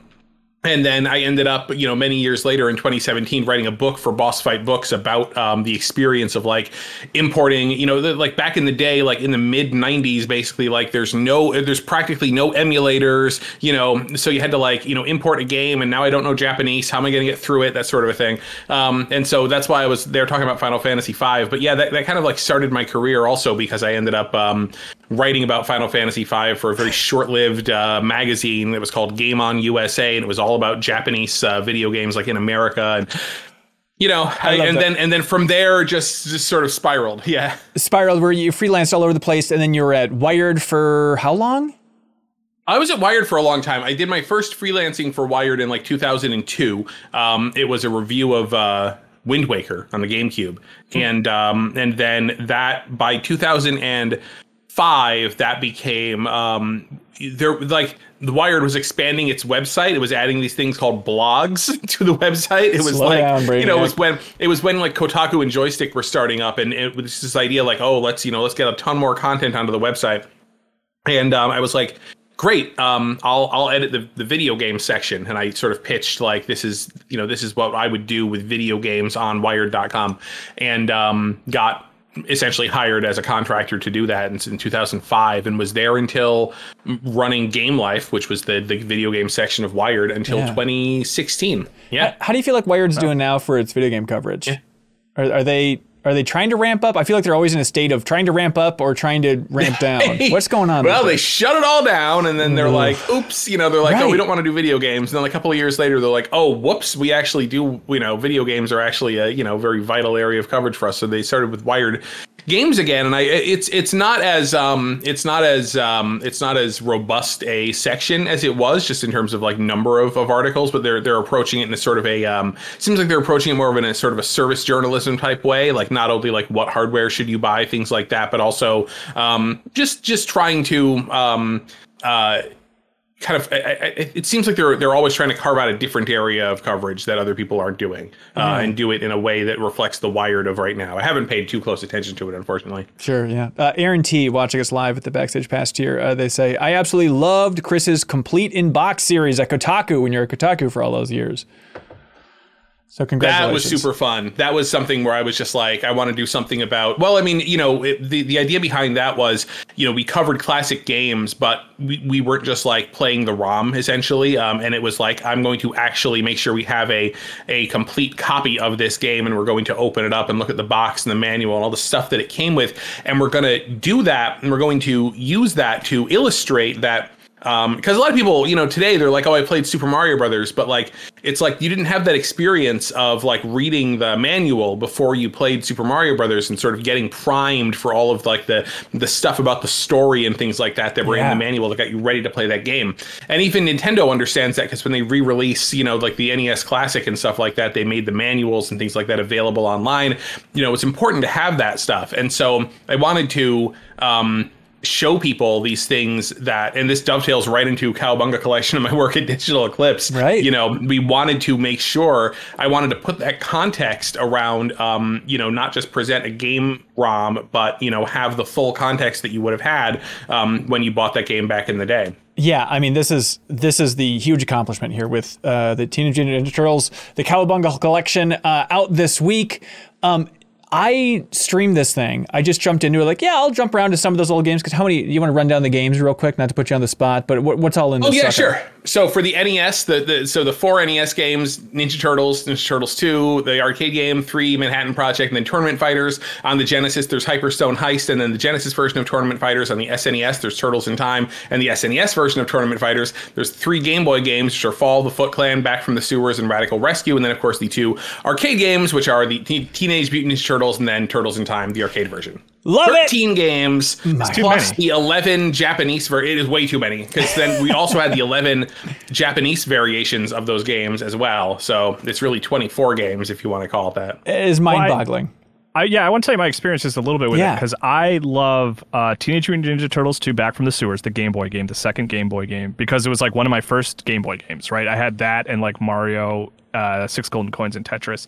And so I downloaded it and I was like, well, this is the niche. This is the niche one. Like, this is for me. I went and played it and beat it. And I was like, surely they don't have anything for this one. Right. I Right. mean, this is like the most minor one.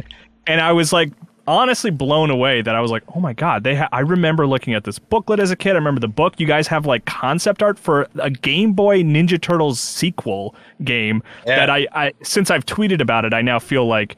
You know, David Cross and Arrested Development, where it's like there are dozens of us. Like I'm finding the people who are huge fans of that game. But like the fact that you guys went into that much detail, even for what I felt like was one of the minor games, like really surprised me, and I was very impressed. So Yeah. compliments to you guys. Yeah. Yeah, was- well, it's not. It's not just about like you know, just the. I mean, first of all, yes, absolutely. Like every one of these games is somebody's favorite. Every one of these games is a game somebody grew up with. So that's why we really wanted to make sure every single game was in here because you know, not just because people will be like, well, "Where's this game? Where's that game?" But because that you know, these games. um really are special to people. There's people who didn't have consoles, but they had a Game Boy. And so they put 40 to 100 hours into Fall of the Foot Clan.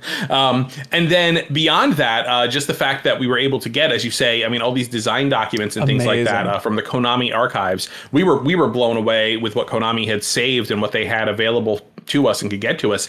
Um, and then you know to go through it all and sort it all out and uh, you know um, uh, add all the the translations to it so you can really read through it.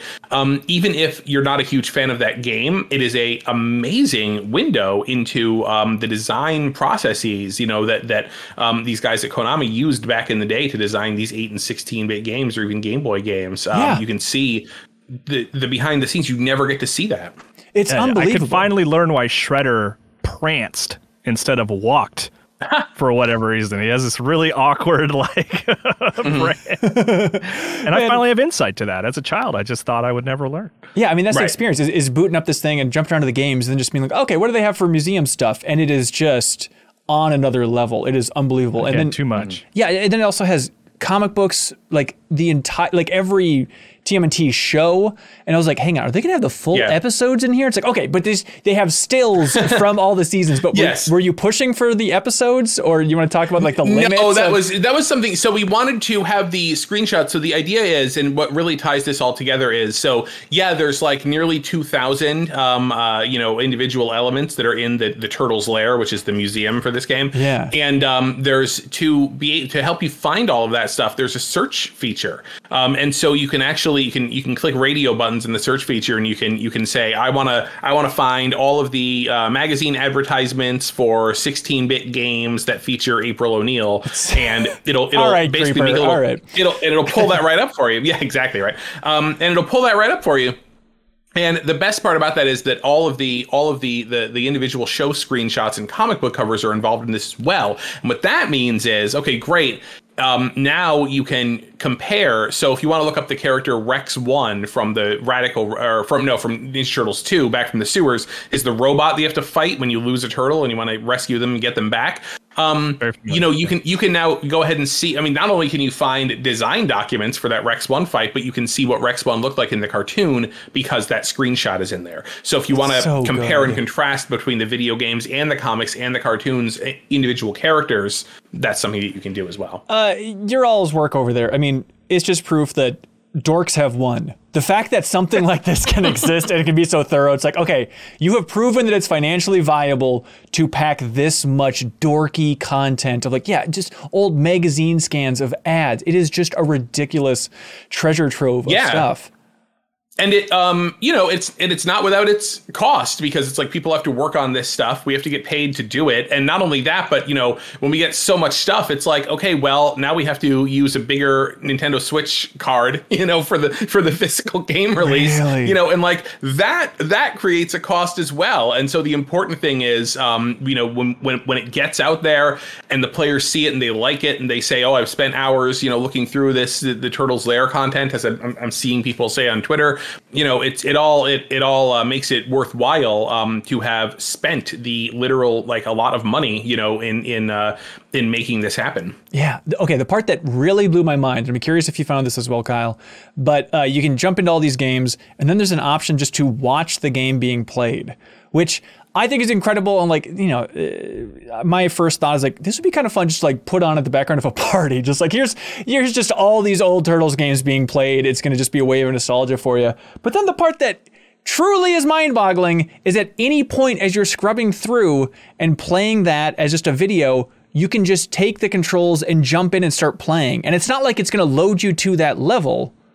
This is mind boggling. How is that possible? because it's not a video it's an it's an it's an emulator you know playthrough that's going on and all we have to do is just sort of stop where it's happening and then you can just take control So did you Um, guys have to? Fi- did you have to find someone to like play the game through? One, Well- no, well, I mean, one of our um, one of our designers did, and the thing is, is that we al- we wow. also have we also have save and load, and we also have the rewind function. So the the the person doing the watch mode playthroughs has access to um, rewind and save load and stuff like that. Um, actually, for on a Blizzard Arcade Collection, which we did last year, Drew Scanlon actually did the uh, did the playthroughs. Oh, that's and it's like you can once you have rewind, it's uh, it makes it, and that's why we love the rewind function in these games as well, is because it uh, it really makes it a lot easier to go through these games when you can uh, say, "Oops, I messed up. Let me let me rewind and, and start again."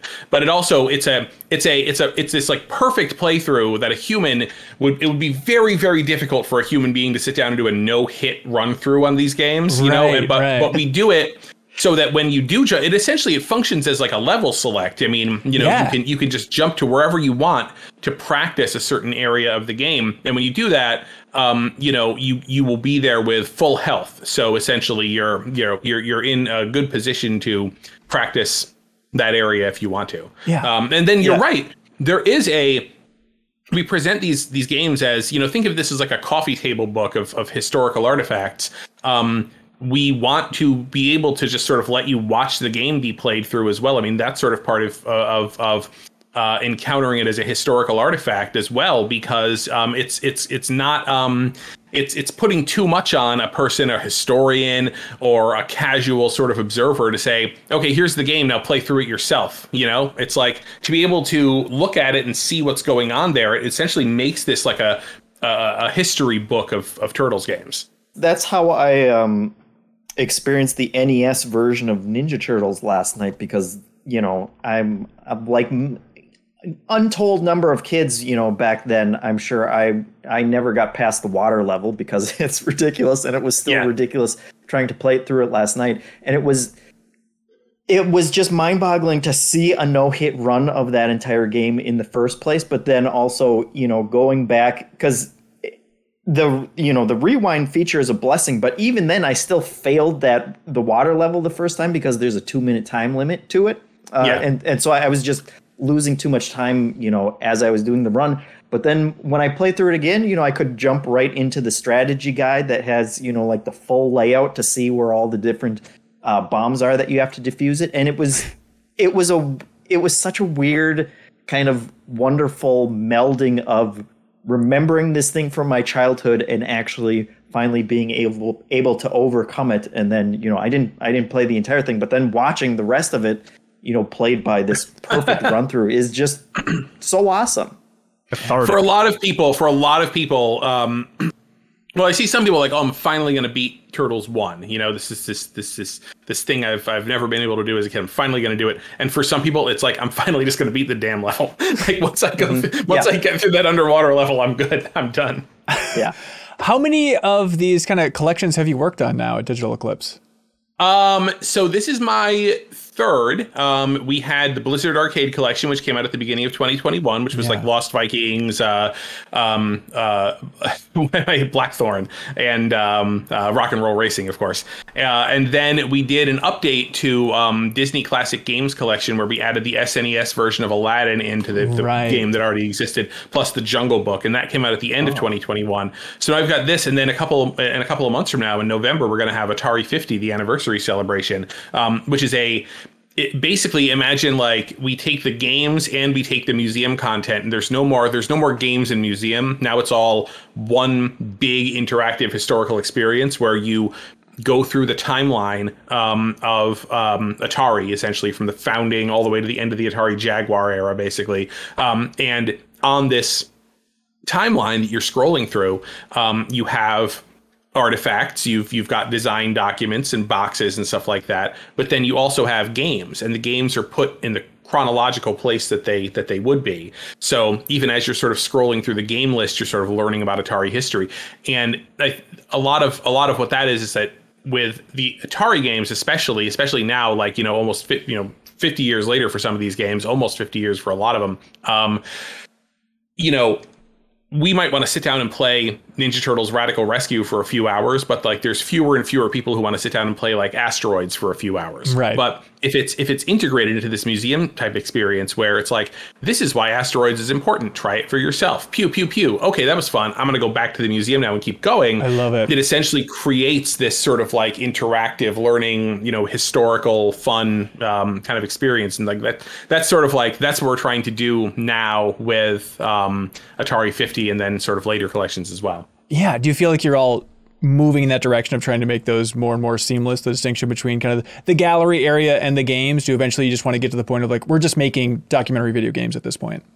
Yeah, exactly. That's precisely it. And so, and you'll even see. I mean, we're going to start getting into self-publishing some stuff as well. Uh, so um, you're going to see us like completely unfettered by uh, anybody else's expectations and just able to do whatever crazy stuff it is that we want to do with uh, with other games and just trying many different things in, a, in an effort to sort of just rethink all the time like what these things can be. I love it. I love it. I'd love to know about, yeah, talking and communicating with Konami, getting access to these old files for TMNT. What was that exchange like? How much did they save? All that good stuff.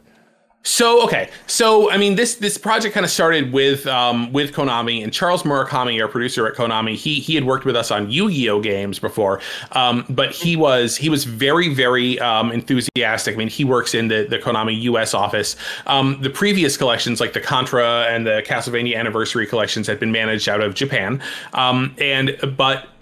I mean, Japan is not really where the Ninja Turtles are extremely popular, and so you know, Charles and the the, the U.S. folks were kind of passing back to Japan, like, hey, like we're getting a lot of feedback, like people want a Turtles collection, they really, really want this. Um, and uh, you know, Charles was very enthusiastic about um, it's got to be all the games. It has to be all the games because um, we we we really we potentially only have this one shot to do this right? You know because it is a licensed property. Like we can't leave anything on the table. Like it's got to be everything. Um and so they uh, what it kind of happened was Konami was like, okay, Charles, well, you seem very enthusiastic about this, so you you do it, you know.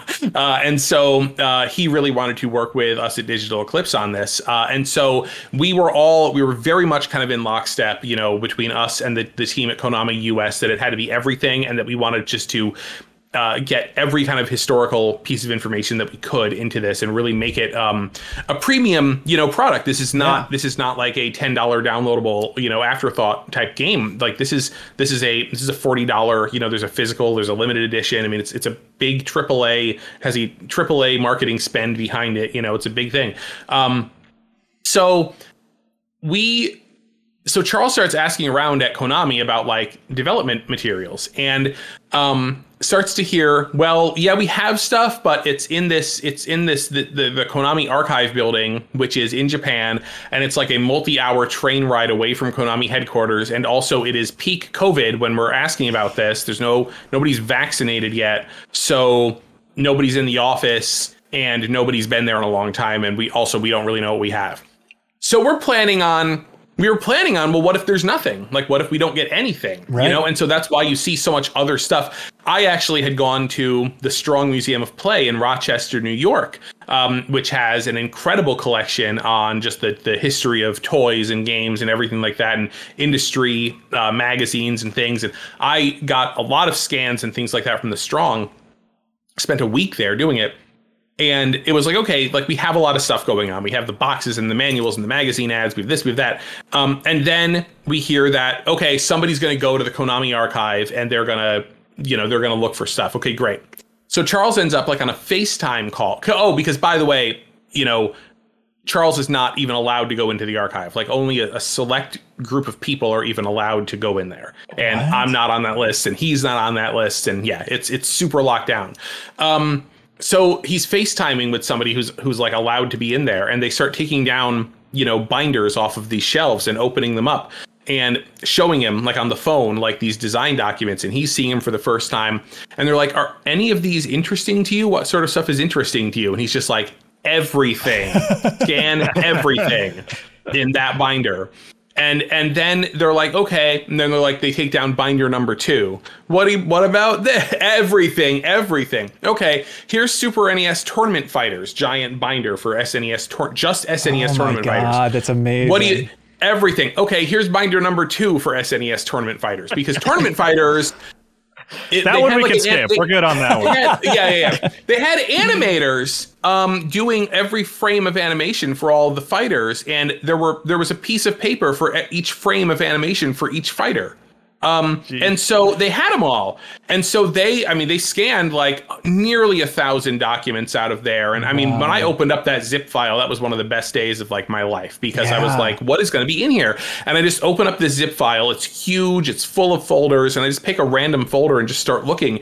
And my eyes just start watering because I mean, we're just looking at these, these design documents that had never been seen um, in in like 30 years. It was incredible. And we and every single freaking one of them is in the game because it wasn't a oh, let's pick and choose the most interesting things. It's like no, it's like let's just let's just let, us organize it all, let's sort it all out. Um, yeah. let's do the very like labor intensive work of um, transcribing all of the handwritten Japanese in these things, first of all, then getting it all translated, and then figuring out a way to implement it back into the game. I had to go to, uh, well, I went to our, the engineer on the project. I'm like, hey, so what I want to do is I want to have the document on the screen. Then you press a button and it pops up a second layer and it's like floating text over the document and it sort of shows, you know, the translations of those things, but I have to be able to put the text where it goes so people understand where the text is and everything. It's like, can we do that? And the engineer is like, can I display text at a given XY coordinate on the screen? Yes. I'm like, right. Yeah. Okay. All right. Great. so he, he it's like, uh, well, sure. So he built a, so he built a, a tool that let um, me sit down and insert all of these things like page by page without having any, you know, programming knowledge. I could essentially just do it in sort of a graphical user interface type thing. Um, and then, uh, then we translated into a whole bunch of languages and then all the text overran all the boxes.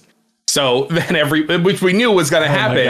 Uh, and then at that point, everybody banded together. Everybody like took a language, you know what I mean? And then just went in and just like resized all the boxes. So, I mean, it looks great, whatever language you're, you're using. Um, and it's just like, you can just sit there for hours, like reading through all of these pages and like finding out all the, all the notes that the designers made on everything. And I mean, it's, it's just for i mean for me as a person who buys you know collections of old video games i mean it was very simple in the sense it's just like okay i'm just going to make the thing that i would want the most Yes. you know Yep. and, and just do it that way It, it's so heartwarming to know that Konami has saved all this stuff. I mean, I don't know how it compares to Yeah. other big Japanese publishers, but like that gives me hope as a huge Sunset Riders fan. Like, do they have old design documents for Sunset Riders? Do you think in that same building? You know what i will never know unless unless if we work on a sunset riders that would be or something that might like be that, a little right? wild. It's like Mystic You Warriors and Sunset also Riders. just organize a heist. you know. Kyle, That please, how too. dare you? These are the turtles. They fight crime. are you podcasting about the crime you're planning That, did you have any communication or did Konami, I don't know, reach out to any of the old developers? I assume they're not still there, people that worked on these old games. Basically like a couple of people were still there. I mean again so um height of covid you know so Yeah. doing interviews would have been extremely difficult. The the people that were still there were like oh yeah i worked on that. I you know i debugged like this portion of the game or something like that. So it was sort of like made the decision that you know video interviews were not going to be something that were that was part of this based on that. Gotcha, gotcha. Do you feel Yeah. like you understand Konami better after working on this project? I mean, the internet always swirling with like, what is happening within Konami these days? Do you feel like you got a couple good pieces I of insight? say, you know what? I mean, I, I again, yes. Well, the fact that um, I mean, I'm really, really um, uh, grateful that Konami in Japan has done such a great job of archiving all of this Yeah. original material, uh, making sure that it's um, ex- you know, make sure that it's accessible, being able to get it to us, and uh, having it, you know, essentially having the uh, having it ready um, and maintaining it, even when it's something like Turtles, where it's like, you know, what if they never got the Turtles license back? What would they be able to do with that? Um, and certainly, we had a tremendous partner in the team at Konami USA because they really believed in us and they fought for us, and not and they they really understood like you know they it was them who had to make the case internally right all the time for no this is why these guys want to do it this way. Yes it is more expensive. Yes it is Right. difficult. Yes it is going to take longer. But like that is that is we, we have to do it this way. And and really you know articulated that case for us and so we were we were really really happy to work with them Yeah, it's it's amazing. Um, from your perspective, um, how did you feel about Shredder's Revenge coming out this year as well? I think the internet was on pins and needles for a while. Like, which game is coming first? It's weird to have so much uh, turtle brawler action happening next to each other. Yeah, I think it. I mean, I think it all worked out great. I think it all worked out great because, um, you know, Shredder's Revenge when it did come out. I mean, first of all, it was like phenomenal. Uh, I played it with my wife and my older kid, and we just loved it. And and and uh, not only did it, um, not only was it great, but the the way the the the nostalgia that it had or the references that it made were very specifically to these older games. Like it could have Shredder's Revenge could have been filled with references to, you know, the TV show or the movies or whatever, but really so much of it was just sort of referring back to what had happened in the, the Konami classic games. Yeah. So now you have this brand new audience of people who all really enjoyed this turtle brawler and it's like and now it's like, okay, now we can show you where that all came from. So I mean I think it just worked out, you know, just set them up and knocked them down. Yeah, great. Awesome. Well, congratulations on the game. It's really Thank you. hell of a collection you got rolling on there. Um, can you explain one thing? And I'm sure this is going to be a 45 minute discussion, but Maybe. I, I'm confused. The the name of this Digital Eclipse at Other Ocean. I've always been confused about what's Other Ocean, what's Digital Eclipse. Oh, it's, it's, yeah.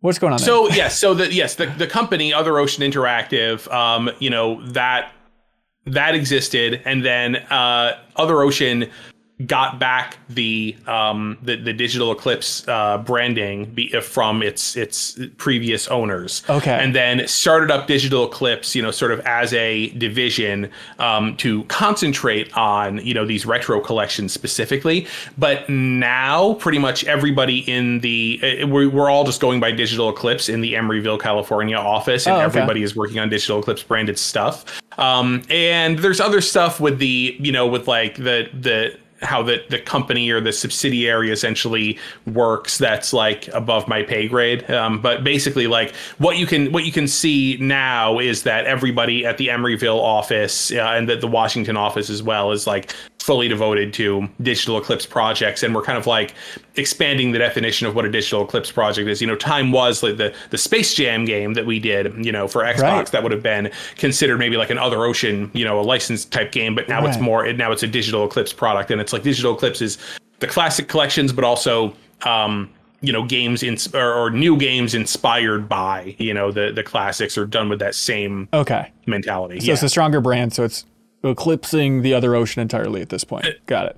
yeah, well, there's you know other oceans still definitely exist, but it's the it's not uh, the the stuff that we're working on in Emeryville because there's the other ocean office in uh, in Canada as well. So you may see other ocean branded stuff. Okay, as well. gotcha, Yeah. gotcha. Yeah, and Yep. fun fact is, um, Kelsey Lewin is a contributor to MinnMax here, and uh, it's weird that you guys share the office with uh, Video Game History Foundation there. Well, it's not that weird, but it's uh, No, it it's actually nice. makes total sense. yeah, it's nice culturally that you two are just simpatico for being dorks for history, and yeah, just different Yeah, avenues totally. expressing right, it. Right, right, Yeah. Well, of course, Frank Cifaldi was one of the you know founders of the original, you know, the rebirth of Digital Eclipse, Right, rather, and right. he left uh, left to run the Video Game History Foundation full time and rents the office space, you know, from us. But it's great. I get to see Frank and Kelsey all the time. I'm gonna go to the office. That's awesome. Uh, Yeah. Great. Hey, um, Kyle, do you know how uh, MinnMax operates? By the way. Stolen Konami. No, no, Kyle, no, probably. no, no, we're not doing no that. Okay, not even of the Hyperstone variety. Uh, Patreon, everybody, patreon.com slash minnmax with two N's. If you like independent games media and you want to help support it directly, you can follow that URL, unlock a bunch of benefits as well over there. And thank you to some of our biggest supporters, wonderful people like I am 8-Bit. They want everybody to know about the Stray vinyl soundtrack, which you can get. It's a double vinyl soundtrack for the fantastic soundtrack to Stray. Uh, music by Yann van der Cruyssen. Uh, and then also, they also have the I am 8-Bit exclusive edition of Stray on PS4 and PS5. It comes with a bunch of other stuff. Huge poster of the concept art, a fuzzy petable patch of the cat itself. Uh, so please check that out at I am 8-Bit's wonderful online store. You can go to that store. There's a link below, and you can get 10% off everything in that store under $100 by using the promo code Sturgeon Moon. Sturgeon Moon, everybody, for 10% off. There's no space there. Again, if you're confused about what words I'm saying, look in the description, enter that code. You'd be helping us. You'd be helping I am 8-Bit. Thank you to I am 8-Bit for being wonderful supporters of ours. And they are such wonderful supporters of ours that they are going to ship out a prize, a prize each and every week from their wonderful online store to whoever submitted the best question for the MinnMax Show podcast over on Patreon. So, Chris, we need your help. Uh, remembering every good question submitted, and then that Okay. person who has the absolute best one that we all agree is the best one, that person gets a wonderful prize from I am 8-Bit. Okay, here we go. Uh, DL McKay writes in and says, Hey, MinnMax and Chris, I uh, just want to take the time to thank Chris for their work on the Cowabunga collection. I've played around with the bonus material in the turtle with the big, goofy Michelangelo smile going over the material. okay. It's super cool and really nostalgic seeing some of the old advertisements that used to appear in GamePro and the back pages of comics. My question is Do you have any dream projects you'd like to see this kind of material get gathered for?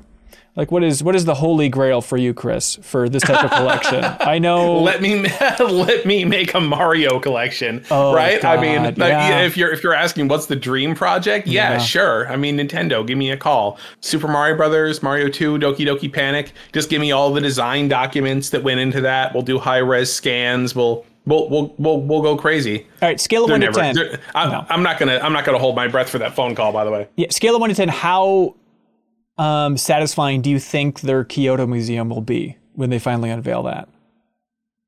Um, I don't know. I'm not sure. I haven't looked too too closely into that. I just want to go back to Japan. I want I want Japan to start letting people in again. It'd be nice. It's been it's been long enough. Yeah. Yeah, for sure. But I, I don't know. I've I want to sleep in that hotel. You know, I went down Yeah. to the so so I used to live like um a brisk five minute walk away from the old Nintendo playing card building. Really, that's Um, amazing. And I always, whenever people visited me in Kyoto, I'd be like, okay, we're gonna go somewhere, and I'd just walk walk them down the street and be like, here you go. And you're standing in front of this nondescript building, and it's like, here it is, and people are like, here what? It's like this little little tiny little street with like you know houses and you know whatever on it. Yeah. And I'm like, here it is, and, and and I just make them look at the building until it clicks, and they see the little the little plaque that says the Nintendo Playing Card Company, you know. And um, once I I did not break into this building, um, but they started locking the front door because of me because I went down and I, you know, in Japan, people leave their front doors open um, because you. The idea is that you, when you walk in the front door, you're not in the house yet. You're in the entryway, and when somebody's like delivering your mail, or when somebody comes over and is just like, "Oh, hey, are you home?" They open the door, step into the entryway, and then they're like, "Hey, are you home?" So. Um, they had the front door of this thing open. So I, I went Oh. up to it. This is early 2002. And I went inside the building and, um, and inside the lobby of this building, this is 20 years ago, was, um, all it was very it was kind of dark inside the lobby because you know nobody was supposed to be in there but there was uh picture frames hung up with all nintendo's old old old playing cards like displayed in the big picture frames Oh, that's awesome. um, and I started looking around, and um, I only had a couple of seconds to like glance around this lobby at all this like old Nintendo history that was like hanging on the walls when suddenly an old man who I could now see was sort of back. There was like a, a, a front office like with a glass. It was like the it was like the um the front desk basically. Um, he's back behind like the, at this front desk area, kind of in the back of the little lobby, and the guy looks up at me. And he and he looks he looks up at me. And he's just like he goes Kengaku dame, which means like no no field trips or like like you can't you can't just no no coming in here and looking around. And I was like oh, sh-. and I just like whoop, beat it out of there. And then I came back like a week later and the door was locked. And the door was locked ever since ever since then. I like the idea of you So, uh, trying a second time. Like, let's see if I can memorize a couple more of these pieces of art. So he tried this door again. Oh, come on. That was that was exactly the sort of person I was though. I'm like, I beat it out of there, but I went back. You go back a week later, maybe somebody else is in there and they they, Yeah. they would, you know, maybe they would appreciate sort of a random idiot coming in and looking around. Who knows? Come on in, use our bathroom. Uh, But now, but now you can go back. They converted into a uh, hotel, so I Yeah. really want to go there and stay the night in this hotel and actually like actually like get to be in there and look around. That's gonna be funky. Finally, have your field trip. That's right. uh, Nick S writes in and they ask, "What was your favorite cartoon as a kid, and does it hold up now?" One of the top ones for me was probably Scooby Doo, and most of those still hold up. Yeah, Scooby Doo's like. Look, it's formulaic, but like Kyle, I know you're shaking your head, but like the formula works. It is always a fun ride, I'm not a? Scooby Doo fan. Yeah, well, you might be wrong. Now it's one of the most popular characters on Earth thanks to MultiVersus. All the kids are getting back into Scooby Doo, Kyle, and you just have to live with it. I live with one. I don't think she likes Scooby Doo though. Oh, is she playing a lot of MultiVersus? No, Oh, okay. she doesn't like hitting things in games. Oh, well, that's probably a good sign.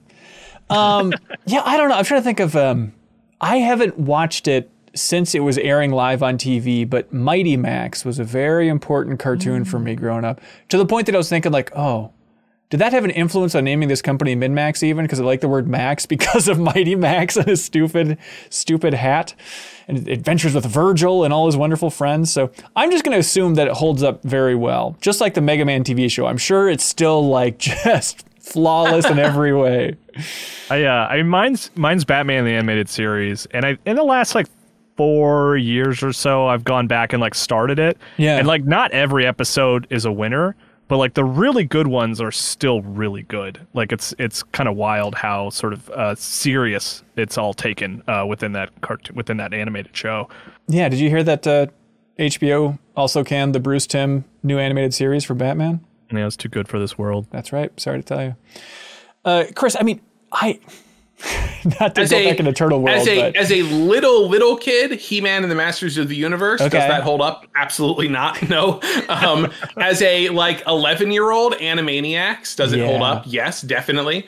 Oh, Um, the thing that the thing a- that came on before Batman is that what that was? how called? dare you? I think so. Yeah, yeah, yeah. I turned it right off after that. I'm like, it's too serious. Um, and and then like as a 15 year old Sailor Moon, uh, which Ooh. of course has held up extraordinarily well. Yeah. Uh, and Jeffem, was it just the old Nickelodeon newsreels, or what was um, your cup of tea? Yeah. That's I was probably I guess I'd say DuckTales. Yeah, Um, I think it holds up. We watched a bunch back at the Game Informer office with like Margaret Andrews and stuff, and we were yeah, I, laughing. I watched a couple on. I, I think they're on Disney Plus now, and it was it was it was okay, I guess. but I don't know. what do you want? Endorsement. Yeah, it wasn't like a hurricane for your life.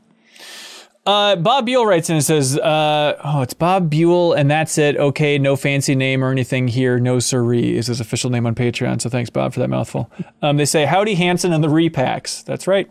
Uh, what's the earliest game that you remember finding a cheat or a secret in? Maybe not even one that you read in a guide or anything, but you truly discovered on your own.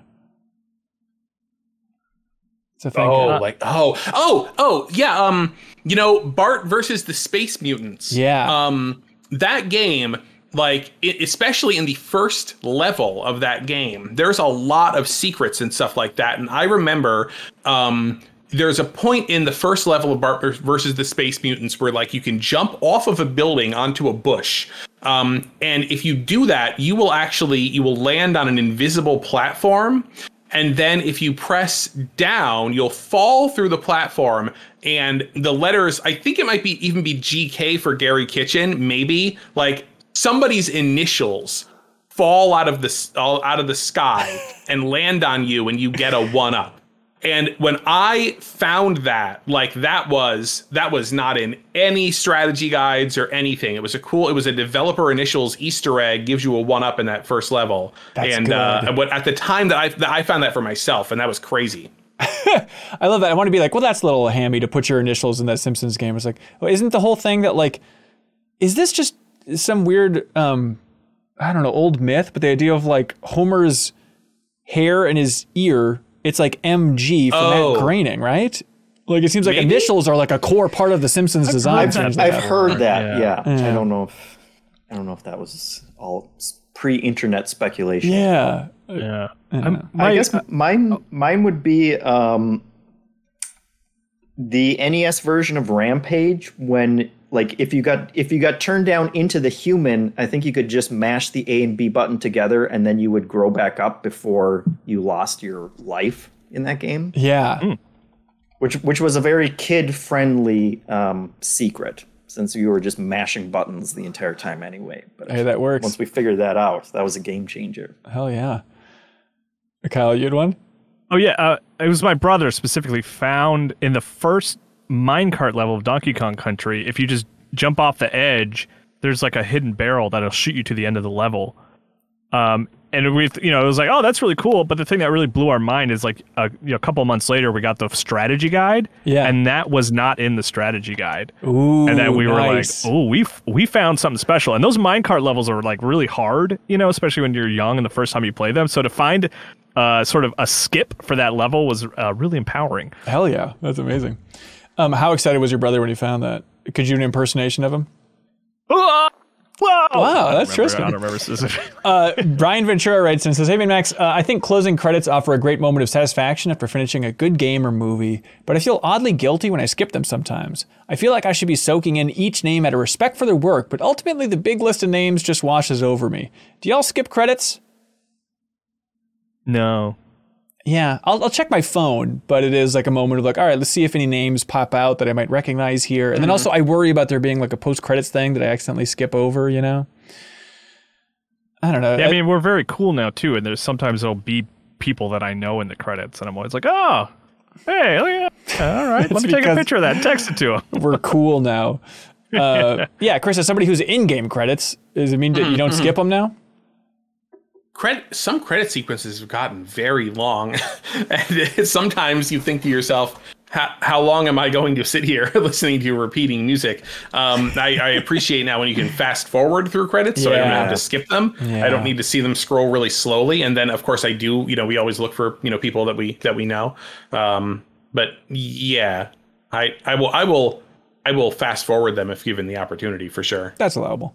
Uh, God's Garage writes in on Patreon and asks, How about that dang corn song?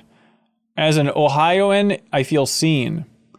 So, uh, full confession, um, we went to the Minnesota State Fair for that whole travelogue, which is on MinnMax's YouTube channel, and it was a, it was a great time. Um, there's a lot of corn at the state fair, and so Sarah and Janet kept referencing that corn song, And because I already felt like their weird, weird old dad, I was just like, yeah, yeah, totally the corn song. I have no idea what anybody's talking about. It's a TikTok corn song. Is that the idea? Yeah, it's this kid who's really he loves corn, and he's getting interviewed, and he's just like, he's more excited about corn than I was about Tinykin like 45 minutes ago, and, Oh. and they oh. and they songified it, and it's like really catchy, and it's like it's just one of those things that it's like, man, this kid is living the best life, and I it makes me happy. Jeffem, how do you know about this hip corn kid? I know it because when I saw that question in Slack, I Googled porn song uh, and went down the rabbit hole and figured out the same thing Kyle did. Wow. The kid's be- emotional intelligence is off the chart for that age because Really? he was he really understood it. He was like, if you like corn, you know, you should come to me and I'll tell you all about it. And yeah, it's a winner. Was this was this uh the songify the news the Gregory brothers um did the song or is it somebody else? it's it certainly sounds like them, but I don't know if it is them. I mean, Hanson, do you want to try okay. to pull it up? Do you, Nah, is it like especially that no. crucial for No, you? that people can look it up. I think. Okay. Also, I, I uh, Chipotle, the the most impressive thing to me is the, Chipotle. oh, it's them. it is it them. is, okay. Wow. It's- yep, That's yep. that's awesome. Uh, Chipotle like tracked him down, and uh, hopefully, I'm, I hope he was well compensated. But he appears in an ad, and I'm like, dang, they turned that around fast. They got this meme kid to order corn at Chipotle. Weird. Yeah, And now we're all craving Chipotle. So mission accomplished. Uh, Malcolm exactly. Holiday, right? want, uh, Chipotle. I'm craving corn. just corn. I only they get my corn Chipotle, at so- Chipotle. Yeah, load up my bowl, please. Malcolm Holiday says, "Hey crew, I have a better quest goal and question. My better quest goal is I'm trying my best to learn piano relatively decently. I have a keyboard and I've been using online resources to learn lessons. It feels weird being 27 trying to pick up a new skill, but I'm hopeful. I will check in periodically with any substantial progress. Janet's also learning piano, Malcolm, so you can talk about it on Discord with her. Um, question: Are there any skills or talents that you picked up in your adult life? Uh, uh, by the way, real quick, Leo's recent goal where he made a song Yeah. and he sent me the song and took out the drums, and Right. then I so I've added the drums now. So next Oh. time me and Leo are on an episode together, we'll we'll, we'll we can listen to it together. Okay, fun. that sounds good. Is that is that your new skill, Kyle? Is No, I mean drums? mine as is has uh, cooking in a big way. I do all the Alright. cooking, Yeah. um, and I cook a lot now in the last like four years. And then also like I've gotten a lot uh, better at like just around the house stuff, like you know, uh, re- installing doors. You know, I'm doing now. I'm like totally overhauling a room. I laid a bunch of floor down recently. Um, uh, my wife and I have I've put up drywall now. My wife is like the drywall expert. Like she Yeah. can handle that and put on joint compound and stuff like that. So we're getting we're getting fancy with those kind of skills. It was a while ago. It was like a couple weeks ago, but you were wheeling your toilet outside to clean it? I don't need to explain myself. What? I don't think that's how you clean a toilet. What was that? No, we remodeled the bathroom. really bad. it was rough. It was rough. No, we we remodeled the bathroom, and I had to pull the bathroom out of the the, the bathroom to put down Toilet. tile. Oh, Uh, although I will admit, we did actually have someone come in and do the tile. 'cause that's- that's tough. Coward. I know, I know. But uh, it, it was like I had to just the easiest way to get it out of there was to put it on a skateboard, and I had to be out of the bathroom for a few days for the tile. So I just put it out back, and it was like raining, and I was like, I might as well clean this thing while it's like out here, you know? And then you used it in your yard too? I- Yes, that's right. Becoming a homeowner forces you oh yeah. to learn uh, all of this stuff if you don't Right, literally want to be calling somebody and paying them a thousand dollars every time like something happens i had like we had yeah we had a leak in one of our toilets and i'm like okay today's day. I'm gonna go down and fix this thing. I know what i, I think i know what i have to do but i'm gonna go so i go down there and then like after like an hour like my wife opens the door and i'm just i'm sitting there like toi- the toilet's in pieces you know what i mean? Toilet parts are everywhere. I'm just covered in like you know uh, black you know gunk basically. Not like not poop sorry not poop but like but just like all of the sort you know just just everything is just Yeah. ridiculous. Wax and stuff and like um that, yeah right? yeah yeah. I had to take the gas it was leaking for it was the gas it was either the gasket or the rubber washers or whatever it was. We went to we went to lowes and bought every kind of toilet gasket and came back and it, they were all wrong. You know what i mean? Because it was a special it was actually it was a kohler toilet. They have a special gasket on the, the thing. You can imagine that. Kohler. so but then i literally i just took it all apart and then i like put it all back together and just sort of just put it all back together i'm like okay it's it and, and it, it was fixed you know it was just whatever it was you know but but yes like everything from we just had to rescreen a door and it's just like Man, home ownership is uh, I don't know. I don't Yeah. know what the, it's like is renting the scam or is home ownership the scam? One of them has got to be a scam. That's really Just tough. boot up the YouTube tutorial. Let's go. That oh, thank I- God for that. I, oh, I had to I had to replace the um the the heater. The heater busted, and it was the um it's the whatever the heck the thing is that that heats. You know, it's the it's like the thing that starts the light that catches that catches fire basically. Um, and it's the heat it's the the heating element, the super hot rock. And um, yeah, thank God for YouTube because I could just look on YouTube and it's like, oh, check this. If it's this, then it's that, and then here's how you replace it. And I'm like, oh. I can't imagine having to do this stuff without YouTube. Probably would have had to buy a book or ask somebody, both of which are completely ridiculous. Yeah, the, the, it's it's the total dad answer of like I I experienced this you know like six months ago where it's just kind of like you look around and you realize you're the oldest person and therefore responsible Yes, for yeah, everything and yes, it's, and it all falls on you all of a sudden. And yeah it's it's just been that laundry list of like fixing stuff around the house. I just fixed the dryer the other day. Hey, way to go, man. Had to replace Killer. the belt on a dryer and like take the whole thing apart. I called my dad at one point and he, he was like, "Oh yeah, it's real simple." And it's like, wow, I understand my dad now so much more than I ever have before in my life. Blasting cat's cradle while fixing a dryer.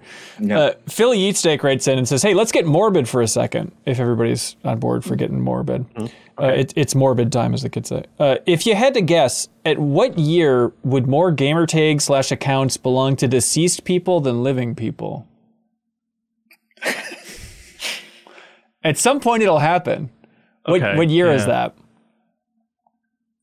Uh, that's weird because I'm trying to think of like there's the advent of like you got to find when there was the biggest surge of people creating usernames, right? Because like now Discord, you don't really get you don't have to like lock in a username anymore. Right, right. So let's say like Xbox gamer tags, like, Like 360, probably, y- right? Yeah, I mean 20, So, like- 2070. 2100. 2100. 2100. There you go. Mark your calendars, everybody. Play back this podcast then. Uh, Can we make a bet on it so that we can? I will bet my life. right in a couple hundred If it's not 2070, you have permission to hunt me down and murder me. Uh, Steven Lamson writes in, um, we're talking about games that need remakes, Chris, so it's going to be a lot of this, so buckle up. Um, Okay. Steven Lamson says that out of any game that Final Fantasy VI needs a remake. They just made one. Well, Pixel remaster. They changed a couple scenes. They like redid the, okay. Oh, okay. So you know. is he is he saying like a full on? I think so. Um, From the ground yeah, up, as we like to say. Okay. Yeah. Well, I mean, they tried that with Final Fantasy VII, and they're only like a third of the way through, and we, I never know when they're going to. I mean, I totally agree. I mean, of course, Yeah. I think that would be uh, that would be that would be the absolute sweet spot for me is to yes play um, a fully HD 3D you know game in the Final Fantasy VI uh, world, but Yeah. I think that it's has anybody ever pulled that off though? Because i mean final fantasy VI is so i mean all of the design is so predicated on the fact that it's a that it's a 2d you know 16-bit game. Um, even with final fantasy VII it's like they can't simply transpose it. Final fantasy VII remake spoilers is really like not a remake of final fantasy VII right? So it's like you you you you can't really do it and you absolutely can't do it with a 16-bit game. So i think that I think we imagine these things in our head because everything, like eh, you know, Sabin suplexing a train in Final Fantasy VI is literally Perfect. like I took this sprite and I took that sprite and I flipped them and I moved them up and down Yeah. and I did it in I did it in 30 seconds. Whereas Sabin suplexing a train in Final Fantasy VI remake for PS5 is like somebody, you know, some visual effects team has to work on that for like a year. you know, you can't do it. But it's, not gonna look so sweet. If that was just the game, they said, "Hey, it's Final Fantasy VI Remake Part One," and it's just the suplexing a train sequence, but it's like an amazing two hours. I don't think anybody would complain. We're good. No, not at all. Yeah, no. I mean, I think whatever you do, if they, I think it would be nice to do something in that world, but then it's it, they, it would really have to be. It shouldn't be a it, making it a remake would not make sense. Just just Right. make it um something something new. You know, with, within that within that fiction. It'd be like the action RPG all about Shadow or something, just like a cool side story like that. I mean, I I would. I'm not as quite as precious about it, and maybe this would be frustrating for some people. But like, I would love the Live A Live Octopath Yeah. approach. Right. You know, I would love that for for for that era. of Yeah. Yeah, I'm oh, not I sick think, of and I that. think yeah. Uh, uh, with with Live A Live, I think it absolutely shows like why that HD 2D is the way to bring it into the modern day, uh, but still retain you know the the appeal and also make it so it's it's actually like physically possible to do it. Yep, absolutely. Like I, I would love to see the sales for Live A Live and then Dragon Quest Three. I think they're also doing right, and so like if those two are still trending upwards for this, like hopefully it'll open the door and we can just get all these games remade in a weirdly more faithful way. Uh, Nick Olson says, I think the upcoming Netflix film will inspire a Bioshock 1 remake. And I'm not mad about it. The original and the remaster still hold up great, but I'd love to see one built from the ground up in the vein of like Resident Evil 2. Yeah, that feels pretty recent, but I mean, I could see something with a Netflix movie, yeah.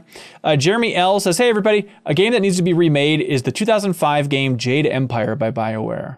I think that's a great contender. That was on my list. Yeah. Yeah, yeah. I feel like you could overhaul some systems. It would find a new audience. I think that'd be a good one for for. Run a lot better. It was kind of a kind of a rough frame rate on that one, right? Yeah. Uh, Owen McCarter says, "Hey, I missed out on PS1 and a lot of PS2 games growing up. So there's a ton of classics that I've heard about, uh, but are difficult to go back to these days. Some of the biggest ones are Metal Gear Solid 1 through 3 and Legacy of Kain. Also, I'd be interested to see what a remake of Ocarina of Time and Majora's Mask would look like. Maybe combine both into one game. That'd be really interesting, but they wouldn't need to do that. I'd I'd be happy with those 3DS games on Switch. yeah, Honestly, I would Like, too. Those remakes Yeah. are good. Yeah, I think it'd be a really great move. Um, Chris, I know you're being paid by Konami right now, so feel free to cover your ears. But um, what did you think, Kyle and Jeff, about that story that was breaking this week about how Konami's like, hey, TGS, we're going to have a big announcement about a fan favorite series? I forget their exact wording, something like that, right? But then was it. Didn't they? Didn't they sort of circle back and clear like not Silent Hill or that's Well, that's sort of the reporting. the reporting it, was right? like, yeah, it's not Metal Gear and it's not Silent Hill, everybody. So, Right. I mean, my money would be on Castlevania, but yeah, I don't want to get my hopes up in any way possible. yeah. I mean, that's kind of where I am at with all those sort of things. Yeah. Like obviously, I would love something new for Metal Gear. I'd love something new for Silent Hill. I'd love something new for Castlevania. But like, I I would rather I almost like will just let it happen and react at, rather than sort of sort of put my expectations in the wrong place. Yeah. All right. Jared Piers is going to uh, make you all sweat here. Uh, they say, I thought of a game that might be fun to play to figure out who there is the most obscure gamer. Everyone takes turn naming games, but if anyone else in the podcast has heard of the game, they're out, and the last person standing wins. I feel like we got a ringer. I, don't I, know. well, also I, I I don't know. I feel like I feel like we could all come up with something that's uh So how? Do, okay. So how are these? I'm going to walk through this again. If anyone on the podcast has heard of the game, they're out. Okay. So then, so then you stay we in. have to come up with an obscure game and share it. gotcha. Oh, Right. okay. Okay. Right. okay. I got that part, but the part about when you're out is confusing to me. But okay, um, I'm gonna go with a game that I just bought at a used game store and I hadn't heard of, which is a game called Creatures for PlayStation One. Not Nightmare Creatures. Oh, that's my favorite PS1 game. okay. Has everybody? has anybody else heard of Creatures for PlayStation One? I, it- I I can't say I have. Okay, it's like a European uh, character sim. You're like building up this colony. It looks Does bizarre. the logo like look like kind of like it has eyes in it, or is that Nightmare Creatures? No, that might be Nightmare Creatures you're thinking of. Yeah. I'm gonna Google Nightmare Creatures because that because I can see Yes, the logo yes, that- like that's a weird Nightmare spelling of the word creatures. That is Nightmare Creatures logo. But uh, Okay. Je- all right, Jeff, um, hit us. yeah, that's it. Yeah, Um, Cannondale Cup is my go-to for obscure games. Hmm. Haven't heard of out. it. Is that some Fairchild F I- thing? I have heard of that. I'm sorry. Oh, Okay. Oh, sorry, Jeff. I'm Were you gonna were you a Road Rash fan who couldn't play Road Rash back in the day? No, I'm just a video. I'm just a video game collector who I think has that. It's a Super Nintendo game, right? In my Yep. somewhere kicking around in my collection. Yes, yeah. All right, uh, I'll throw another one out there, Chris. I'm curious to see Okay. if if you're hip to this one because I always think of it when I think of obscure games. Um, but it was a favorite of mine growing up. Uh, Autobahn on Apple II. No, Okay, old racing not game. familiar with it. yeah. Okay, all right, all right, Chris, hit us. What do you got, man? Oh, sure. Okay. Um, uh, which one should I say? How about um the the Crystal Dragon for the Famicom Disk System? No, you got us. You Nobody. got us. Okay. All right. Is it's it a good? Pokemon Crystal precursor, I assume. It was actually um, it was uh, Square's first uh, Famicom disk system. So I'm thinking about Square. It was their first Famicom disk system uh, original game. It was a it was actually a point and click adventure in 1986. Wow. They had done they had done like text parser adventure games on the computers, and this was a way of doing it on the Famicom disk system. They actually had icons. It was like you know look at this you know kind oh, of stuff. funky. Yeah. That art is cool. I like it. Uh, all right, Yes. Kyle. Kyle, can you stump us? Can you stump the room? No, I, I, I, no, I don't think so. I was, I was trying to think of like weird games that I only saw like once at a friend's house. And I, I remember one, Lester the Unlikely, for Super Nintendo, where you Yep, like played yep. as this nerd. And it's, I remember like thinking, I remember playing it at a friend's house and being like, this looks interesting. This looks kind of, you're like this nerdy guy in a jungle. And like, I couldn't even get past like the first tree. And I was like, all right, well, let me see, let's see what else we got here. Uh, Chris, you got another one just to wow us? Um, what is another one that I could say? How about um, uh, Love Match Tennis? No. Love Match Tennis was for the Japanese PC 6001 computer, I want to say, and it was it. it. was it, the, the the reason why it's the reason why it's interesting is because it was uh, Yuji Horii, the guy who did Dragon Quest. It was his first game. Oh, it was a, it was that's a tennis good. game that he made and was published by Enix. Yeah, Great yeah. call, I actually call, just man. I just recently got a copy of it um, after um, you know kind of like looking for a long time for old Enix games and stuff like that, and found one in, on a, a Japanese website and paid up for it because you know because of its historical you know importance. Yeah, you got it. Uh, GRN writes in and says, I was reading reviews for the Cowabunga collection, and one stated that it had no significant value outside of nostalgia. But I find that take to be wildly incorrect. Uh, good news, Chris. He's not. He's not siding with that. He says, "My Oh, ne- thanks. he says, My nephew absolutely loves beat 'em up style games. They're perfect for younger audiences because of the simple gameplay. I like the Cowabunga collection, and I think it's perfect for connecting people who have nostalgia with young gamers who are still learning the basics. Not every gamer is in the 20 to 30 year old bracket. I agree. Like, you know, trying to find games I can play with my nephews, it's like, okay, we go back to brawlers over and over again of like, look, this won't frustrate you and you can just spam your way through it and we'll have a solid time. So, yeah, it is a nice way to bridge the divide there. I, I feel like these games have held up well. I mean, not not everything from that era has held up, right? I mean, but like Yeah. I think that this is a collection of games, and we're very lucky to get to work on that, right? Like we're we're super lucky to get to work on a collection of games that were a. I mean, these were you know, Turtles One for the NES. Best selling third party game on that platform. Really? Um, it is the only is the only third party game to do four million units. Um, Wow. It's it's it, it outsold the Dragon Quest games. I mean, it did it incredibly well. Turtles in Time for the arcade, most played arcade game of 1990 and 1991, as voted by arcade machine operators back in the day, basically in the U.S. I mean, these were some of the not only some of the biggest, but like in these cases, like the biggest game, you know, of that time period. And so Right. to get to work on these games that are incredible. I mean, again, I say I'd love to do a Mario collection. Like realistically, you know, to get to work with the Turtles games is like, you know, working on some of the most popular games. They kicked ass. Like they were they were really fun. And yes, I think absolutely, especially like you know stuff like SNES Turtles in Time, you know stuff like um, uh, Manhattan Project on NES. I mean, the ones that are really well crafted, absolutely still hold up. Yeah.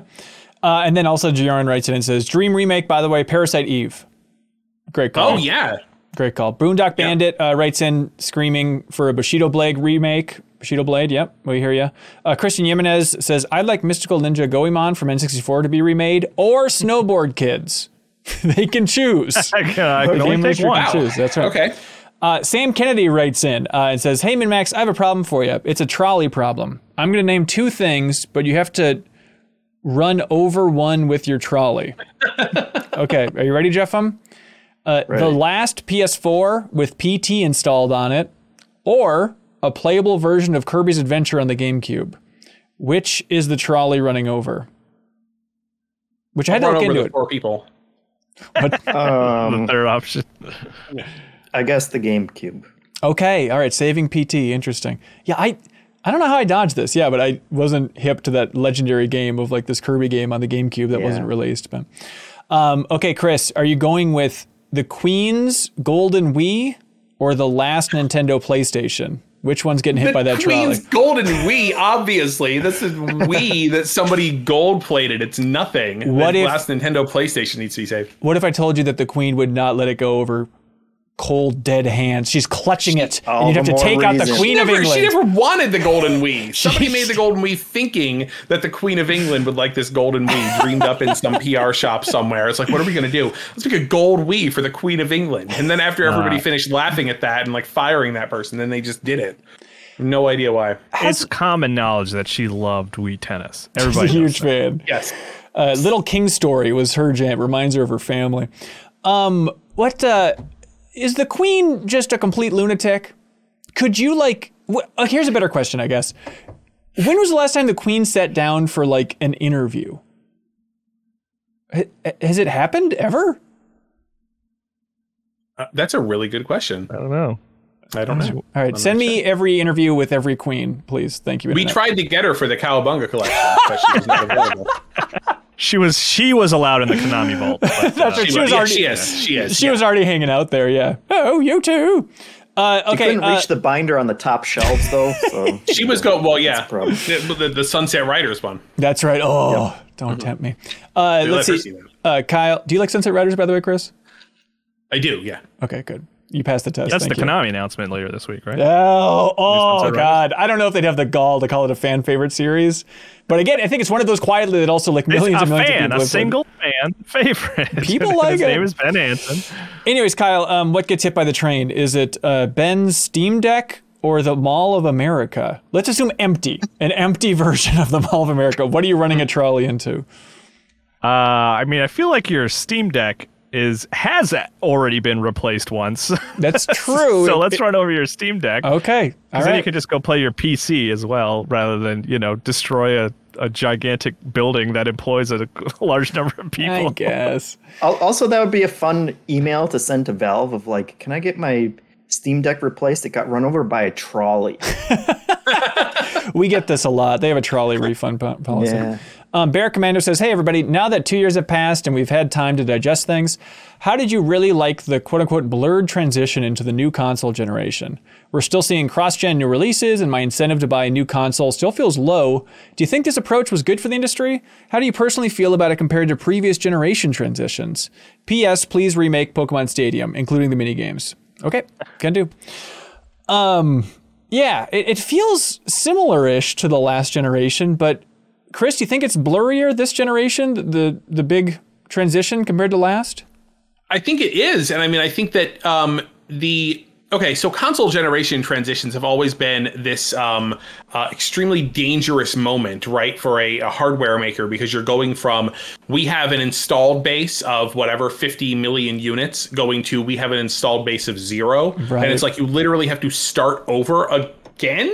Um, and this has caused chaos because you know you have like you know it's sony like doing so well with playstation 1 playstation 2 and then playstation 3 comes in and they can't get adoption up or or you know playstation 3 is too expensive people don't want to buy it. And suddenly the, the video game industry that they had had a tight grip on like slips through their fingers. Um, and so with n- now i think you absolutely see and this was something i wrote about like way back at wired i was like you are going to there's a there's an article you can go look at. It's just like um you're going to upgrade your video game consoles like you upgrade your phone.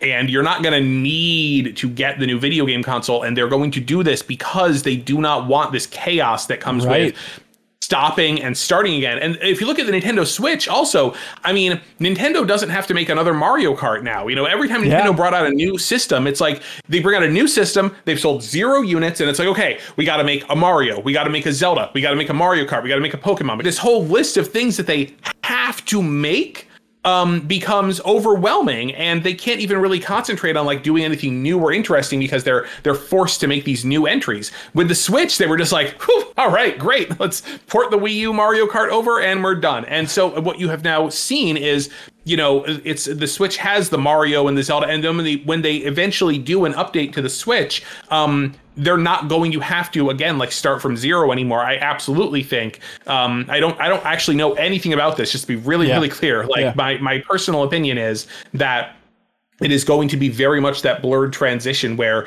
it, they will ease you into oh this game well this game requires the new you know hardware um, i think that this generation i mean I, I, again not being a um, not having to do you know journalism day to day anymore i blessedly don't have to really pay too close attention to this but like with xbox is there is there anything that's like series x like exclusive. Like PS5 has PS5 games, but Yeah. like and, and there's exclusive games there. But like Xbox, it seems like everything is like playable on Well, X and Xbox S or One, okay. SX, and, and One. Um, I th- there's definitely going to be stuff that's exclusive, but as of right now, that's a good question. Is there anything current gen exclusive to Xbox? I don't See? think Yeah, so. think so. Right. And I think that that's good. I think that that's good because Yeah. it doesn't especially in this in this era of like extreme console scarcity, like these things are expensive, you can't even get them if you want to.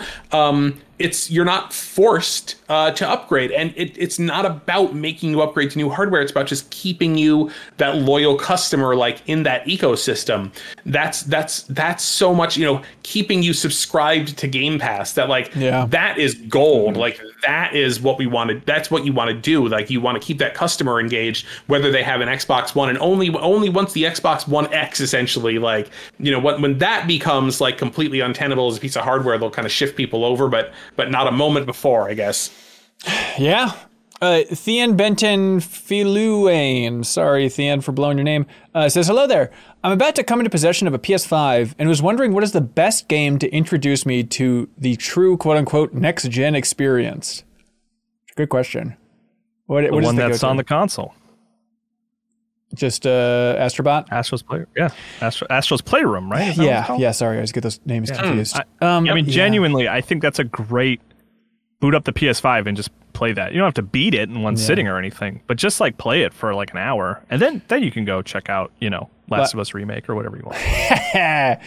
um, yeah, I, I think my answer is still probably Ratchet and Clank. Like, I don't think it blew me Hmm. away as much as I was hoping, but in terms of like a current gen exclusive, I think that's still maybe the coolest to just soak in. I mean, your purchase Returnal, Kyle, yeah, but Returnal. Yeah, but I don't know if that's like wow, look at this hardware level. I mean, it's a great looking game, but yeah.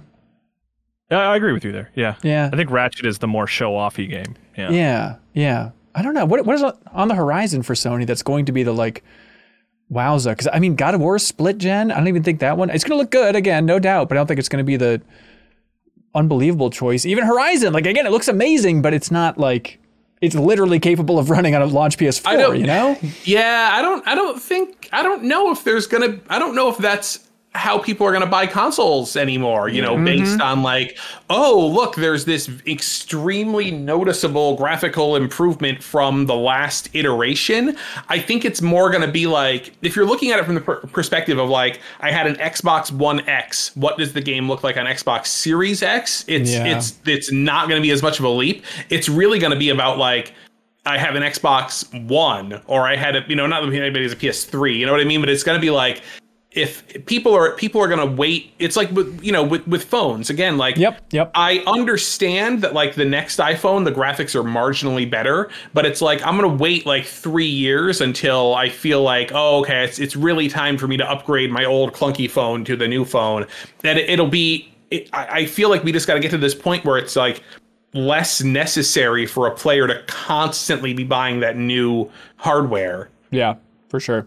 Uh, people watching us live, Forrest Hollingsworth suggests Final Fantasy 16 as like the next PlayStation exclusive um, that's going to wow Yeah. people. That that could be. I think it, again, I think that's a good looking game. I just think it's been in development for so long. I don't know if it's going to be the, the wow showstopper. But uh, Tokyo Game Life says, "Hey, MinnMax, for games that need to be remade, uh, Panzer Dragoon Saga immediately comes to mind. That's a great choice. Saga Yeah. specifically. Uh, Last Yep, Last Archer wants to see a rock band remake with like a deeper campaign. That's an interesting choice. Uh, Alexi wants to go with Sly Cooper. Virgil B says my top five games that need remakes: Power Stone, Mega Man Legends, Sonic Adventure, The Bouncer, and God Hand. The bouncer. Honorable mention: Harvest Moon, Friends of Mineral Town. I feel like I understand you on a visceral level, Virgil. I know what type of gamer you are, and I like you. The- Mega Man Legends. Did they not redo Friends of Mineral Town recently? I don't think so. They Maybe they some named Harvest. something that It was, like it was a friends of connected some to it? other town. Yeah, there's a lot of friends. Um, Mega Man Legends, the remake would be interesting because I love those games, but I feel like that janky polygonal PS1 look is so intrinsic to the vibe that like if it was just a Mm-hmm. great looking version of Mega Man Volnut running around, I don't know. I, I don't think it would feel like Mega Man Legends. You know, it's a tough one. Oh, Poly is really in right now, so I'd love to yep. see them just simply bring it back. I think I think you do Mega Man Legends with with quality of life improvements, basically. Yes. Like you, you just make it so it's less janky to play it, um, and then I think that the the visual style just that just works. I think you're right. Uh, James Pies writes in and says, "Hey, uh, two of my favorite games of all time that could really use remakes are Star Wars: Knights of the Old Republic and Prince of Persia: Sands of Time. Sounds like a slam dunk, doesn't it? What could go wrong? You little stinker." Ouch. And then James says, "Thanks for being the best competitor to quote Hideo Kojima presents Brain Structure."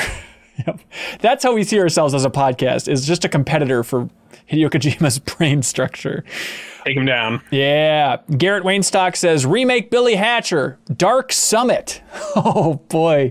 I like the sequel. I have not thought about No, Dark Summit is that separate snowboarding Oh. game. Yes. Yes, I okay, I remember. Although that, I yeah. do like your fan theory, Kyle, of Billy Hatcher colon Dark Summit. I would like to play that. I was like, I thought there was only one Billy Hatcher game. I don't remember Dark Summit. Okay. uh, and then Geist and Lost Kingdoms. I'm surprised Billy Hatcher hasn't come back as like a mobile game or something. It feels like it's there needs to be some way to lean into that, but I think Yuji Yeah, Naka is just He's probably Monkey Ball, right? You Yeah, probably.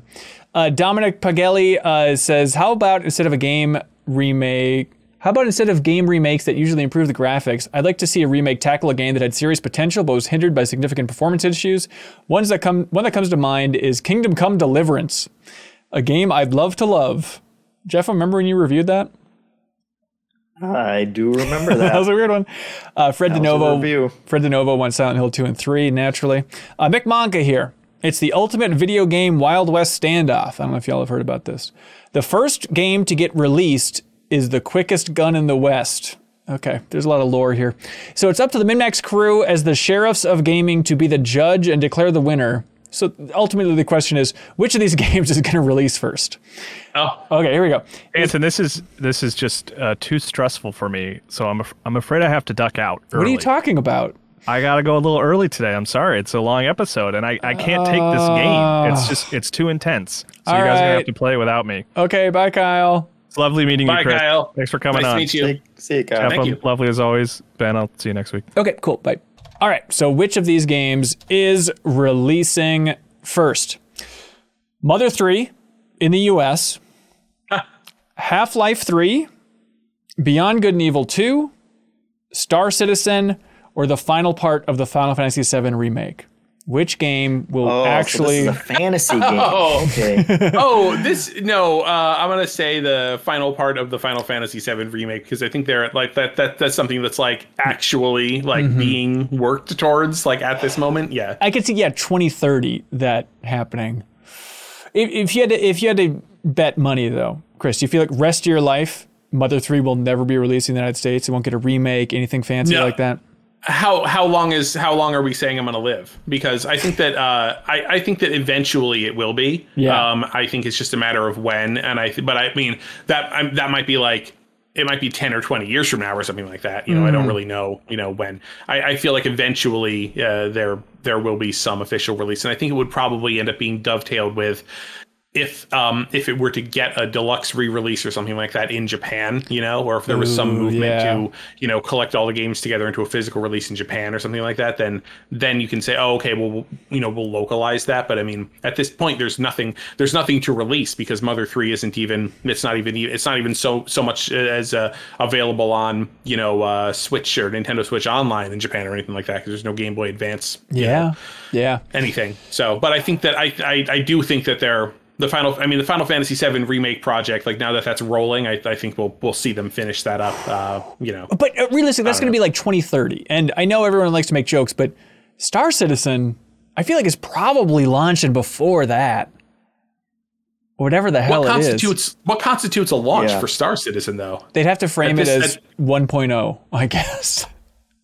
or Oh, have, okay, have okay. some big event. I don't know. I don't know what that would even look like. You're right. That is tough. Like, what? Why would why would they ever declare Yeah, a what, starting what's, line? What's Why the would they motivation? Why for them? launch it? Right, when, they're, right. when they're making so much money, it's like what's even the what's even the point? I think we're we're we're like we're looking at like we're asking, oh, when are they going to launch it? And it's just sort of like for all the people that are sort of already you know playing it and deep into it, it's just sort of like I don't think they even the the expectations are, are completely different. Yep, totally Yeah. agree. Uh, Shane C writes in and says, "Hey, sorry if this is more of a get a load of this type submission than a question, but uh, Kinda Funny Snowbike Mike's helium intro. Uh, sorry, there's a lot of lore here, Chris. Sorry to confuse you. His helium intro jogged something in my memory. Have you ever heard the audio recording of President Lyndon Johnson talking to the commander of the original SEALAB?" For sciency pressure related reasons, the atmosphere in the SEALAB used helium instead of nitrogen. So the scientists aboard sounded like they just inhaled a helium balloon at all times. Hearing the President of the United States have a serious conversation with a man loaded up on helium is very interesting.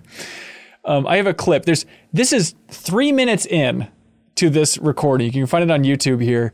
And so it's three minutes of them being like, okay, patching it through. Do we have clear? Are the comms working? Do we have communication with astronaut Scott Carpenter?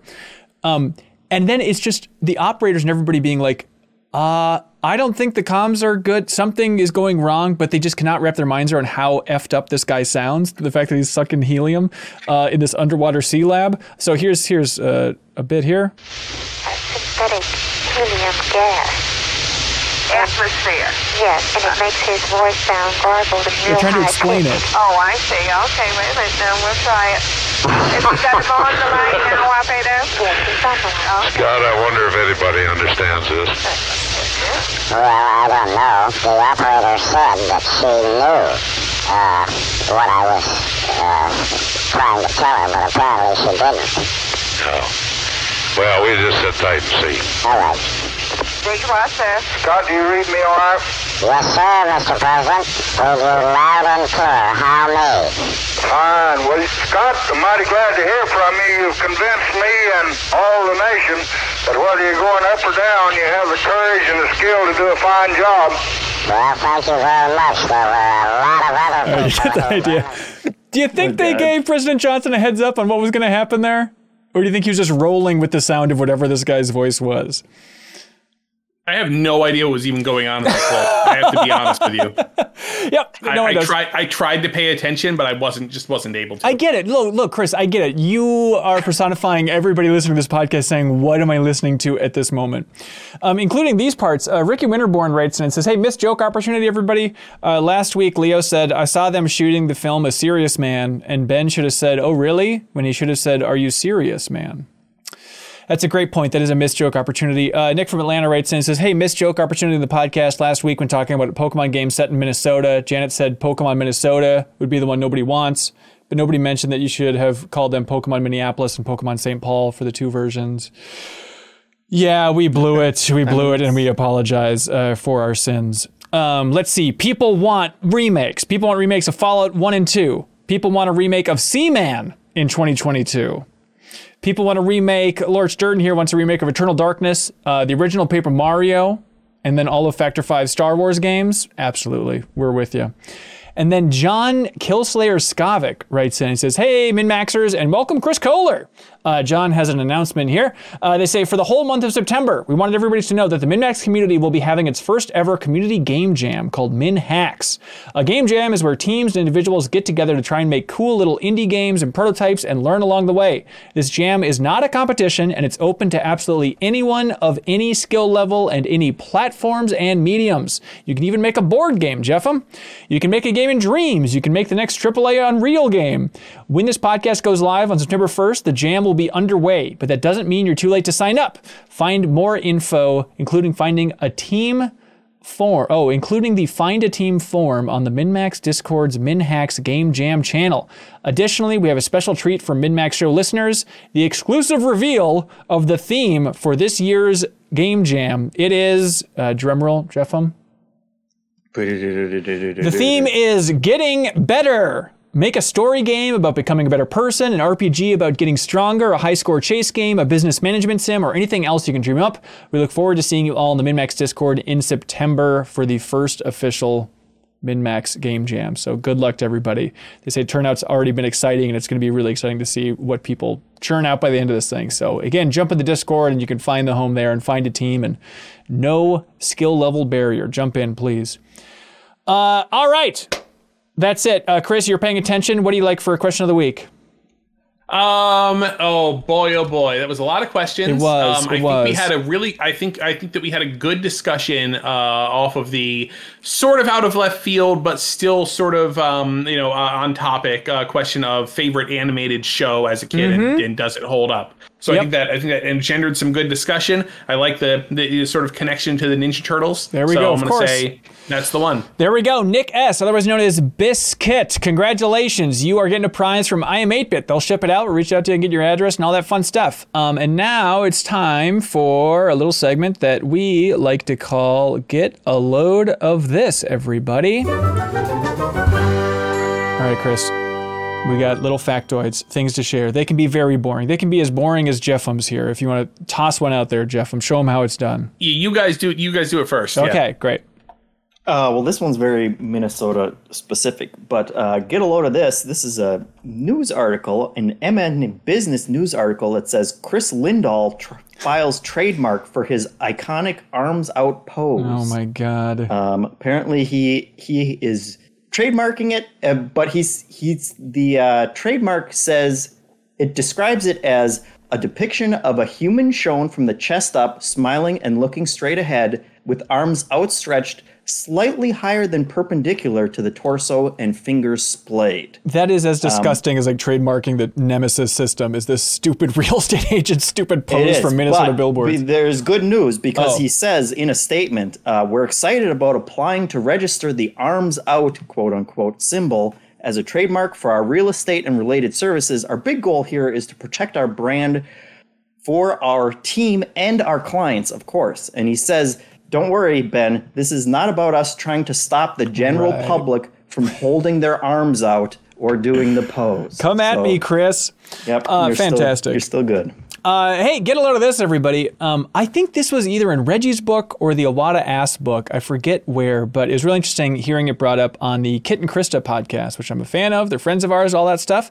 Um, but they were talking on the most recent episode of that podcast about how strangely serious it is within Nintendo, these rules that you can't call anything a surprise and you can't call anything a success. That those two words within Nintendo corporate are very much frowned upon because if you call it a surprise, expectations are going to go wild. And uh, apparently, Japan hates anything being called a surprise because it's a very specific terminology in their mind of when it can actually delight people.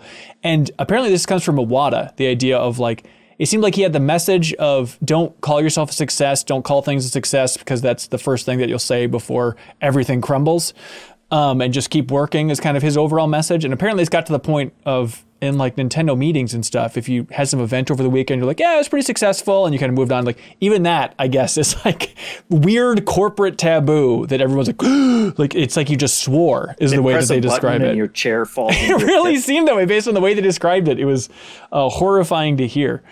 Um, Chris, what do you got, man? Uh, I don't have anything. I'm sorry, I didn't learn anything this week. I'm sorry. No, I yeah, know. give, I- us, yeah, give us like a I- you know. factoid about the turtles. You must have learned some little tidbit that we Oh my gosh. Oh, sure, sure, sure. Yeah, okay. Um, okay. What is something really interesting? Okay, get a load of this. Yeah. Um, you know what? This is actually, you know, it's funny because I was thinking about this because we were out at we were at Comic Con, um, you know, showing Cowabunga collection in San Diego. We had uh, Kevin Eastman there as well, so we did our panel um, with with Kevin Eastman and talked, you know, showed off all the games, and and we said to ourselves secretly, if somebody asks a really good question, um, we're going to give them a signed poster that we had hidden. And so during the panel, um, a girl came up uh, and asked about um, uh, this one character in Teenage Mutant Ninja Turtles Tournament Fighters. And she said, "Hey, there's always been this rumor that Asuka in in Tournament Fighters uh, was originally going to be based on Mitsu, who is this character from the Ninja Turtles movie, the Ninja Turtles movie three. Okay. Um, is there any, um, you know, uh, uh, truth to that rumor? And we were able to say, and you can actually find out for yourself if you go into the design documents, you know, in uh, Cowabunga Collection, look in, look through the design documents for SNES Tournament Fighters, you will see documents in which the character of Asuka is originally referred to as Mitsu. There we go. So in fact, So she won the poster. She asked a very, very good question, and yes, we finally can reveal, um, you know, uh, that uh, it is absolutely the truth based on these design documents that that character was originally based on the character from the movie, but was but was changed essentially, you know, down the line. So there's it. a there's a fun piece of, of turtles trivia for you. That was something I learned a long time ago, but people I guess only found out on Tuesday. So Oh, that that's awesome. Unearthing history. That's great. Uh, all right. Thank you so much, everybody, for watching or listening to this episode of the MinnMax Show podcast. If you enjoy this content, if you enjoy all of MinnMax's content, you can help support it directly by going to patreon.com slash MinnMax with two N's.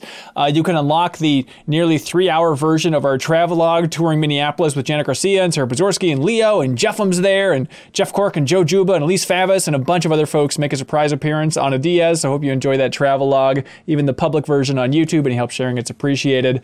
Um, also, we just had an interview go up on Monday with Jim Wornell, who is an old, uh, I say old, he's a young man, but uh, he's a logo designer, a graphic designer within Nintendo. He left a while ago, but he designed the logo for Animal Crossing, Metroid Prime, Advance Oh. Wars, uh, Wind Waker, a ton of stuff from that kind of GameCube GBA era. And so that interview is with him and Corey Schmitz, who's one of the most prolific logo designers these days in the game industry.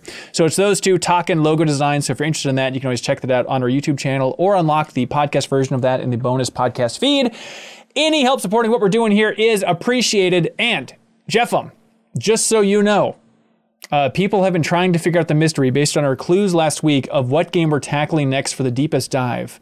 Because Chris, we have like this whole game club series where we encourage everybody to play along with us, then we break a game into sections and have like the best, most thorough discussion about these games on the internet. Is the way we like to bill it. Um, and last week we said it was going to be the oldest game we've ever done for any game club or deepest dive. It is a genre we've never tackled before. It's going to be lightly relevant. Do you have any guesses, Jeffem? I know what it is. yeah, that's true. All right, what we're tackling for the deepest dive, everybody. Drum roll, Jeffem. Give it to us. Here we go. The The next, no, but like be excited about the drum roll, Jeffem. The next deepest dive, ladies and gentlemen, is Indiana Jones and the Fate of Atlantis. Oh. Thank you, thank you. Have you played that game, Chris? I have not played. I've played so many of those games, including the Indiana Jones uh, Last Crusade graphic Yeah. adventure, and I keep meaning to start Fate of Atlantis, and I haven't started it yet. Yeah, okay. Well, here's an opportunity if you want to play through with us. We're breaking the game up into two sections. The first discussion will be happening on Monday, September 12th, and then the second will be happening on Monday, September 19th. It's roughly a seven hour game, old adventure game. It's available for dirt cheap on Steam. It does technically run on a Steam Deck, which is great, but it's it's an old file up there on Steam, so it's a little bit of a clunker to get rolling, but you can do it. The game is from 1992. It's an old adventure game that I my entire life I've heard people be like, "Oh, it's actually one of Indy's better adventures. It's better than Temple of Doom." Like people are very into Indiana Jones and the Fate of Atlantis, so I can't wait to unpack that experience. I think it's going to be an interesting one to to have an adventure game for the deepest dive. Uh, so please join us for that adventure. It should be a wonderful time. We're going to try, well, the cast is still 100% being locked down, but Leo Vader is for sure in, and then we're going to get other folks as well, and there might even be an extra bonus on top of that. So play along with us and then submit your thoughts. And the reason we're doing this is because I've always wanted to play it. None of us have ever played it.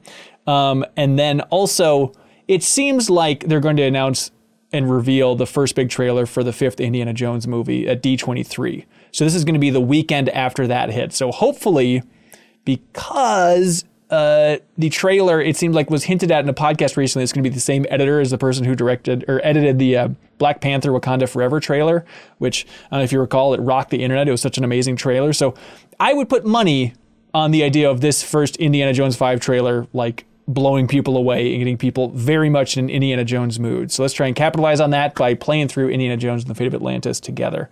Um, Shazira is asking live with the Backstage Pass here. are you announcing this on Twitter today too? No, we'll save that for when we have like the reveal video and, and the cast lockdown and all that stuff. But just so you know, coming up in early September, play through it with us. Um, all right, Chris, thank you so much for being here, sir. Appreciate it. Yeah, thank you for having me. It was a lot of fun. Yeah. Um, if people want to follow you, your work, where do you recommend they go? Um, so I'm on Twitter as Kobun Heat, K O B U N H E A T is my Twitter handle. Um, you know, hit up digitaleclipse.com to see, you know, what it is we've been working on. And um, that's those are good those are good places to start. Awesome. Love it. Uh, thank you, everybody, for watching or listening. And thanks to everybody who supports MinnMax at the $50 tier, otherwise known as the Game Champion tier. Even just for one month, we're going to have new games coming up next episode that are refreshing here. But you should know that officially the Game Champion of Viva Pinata is Nick Philo.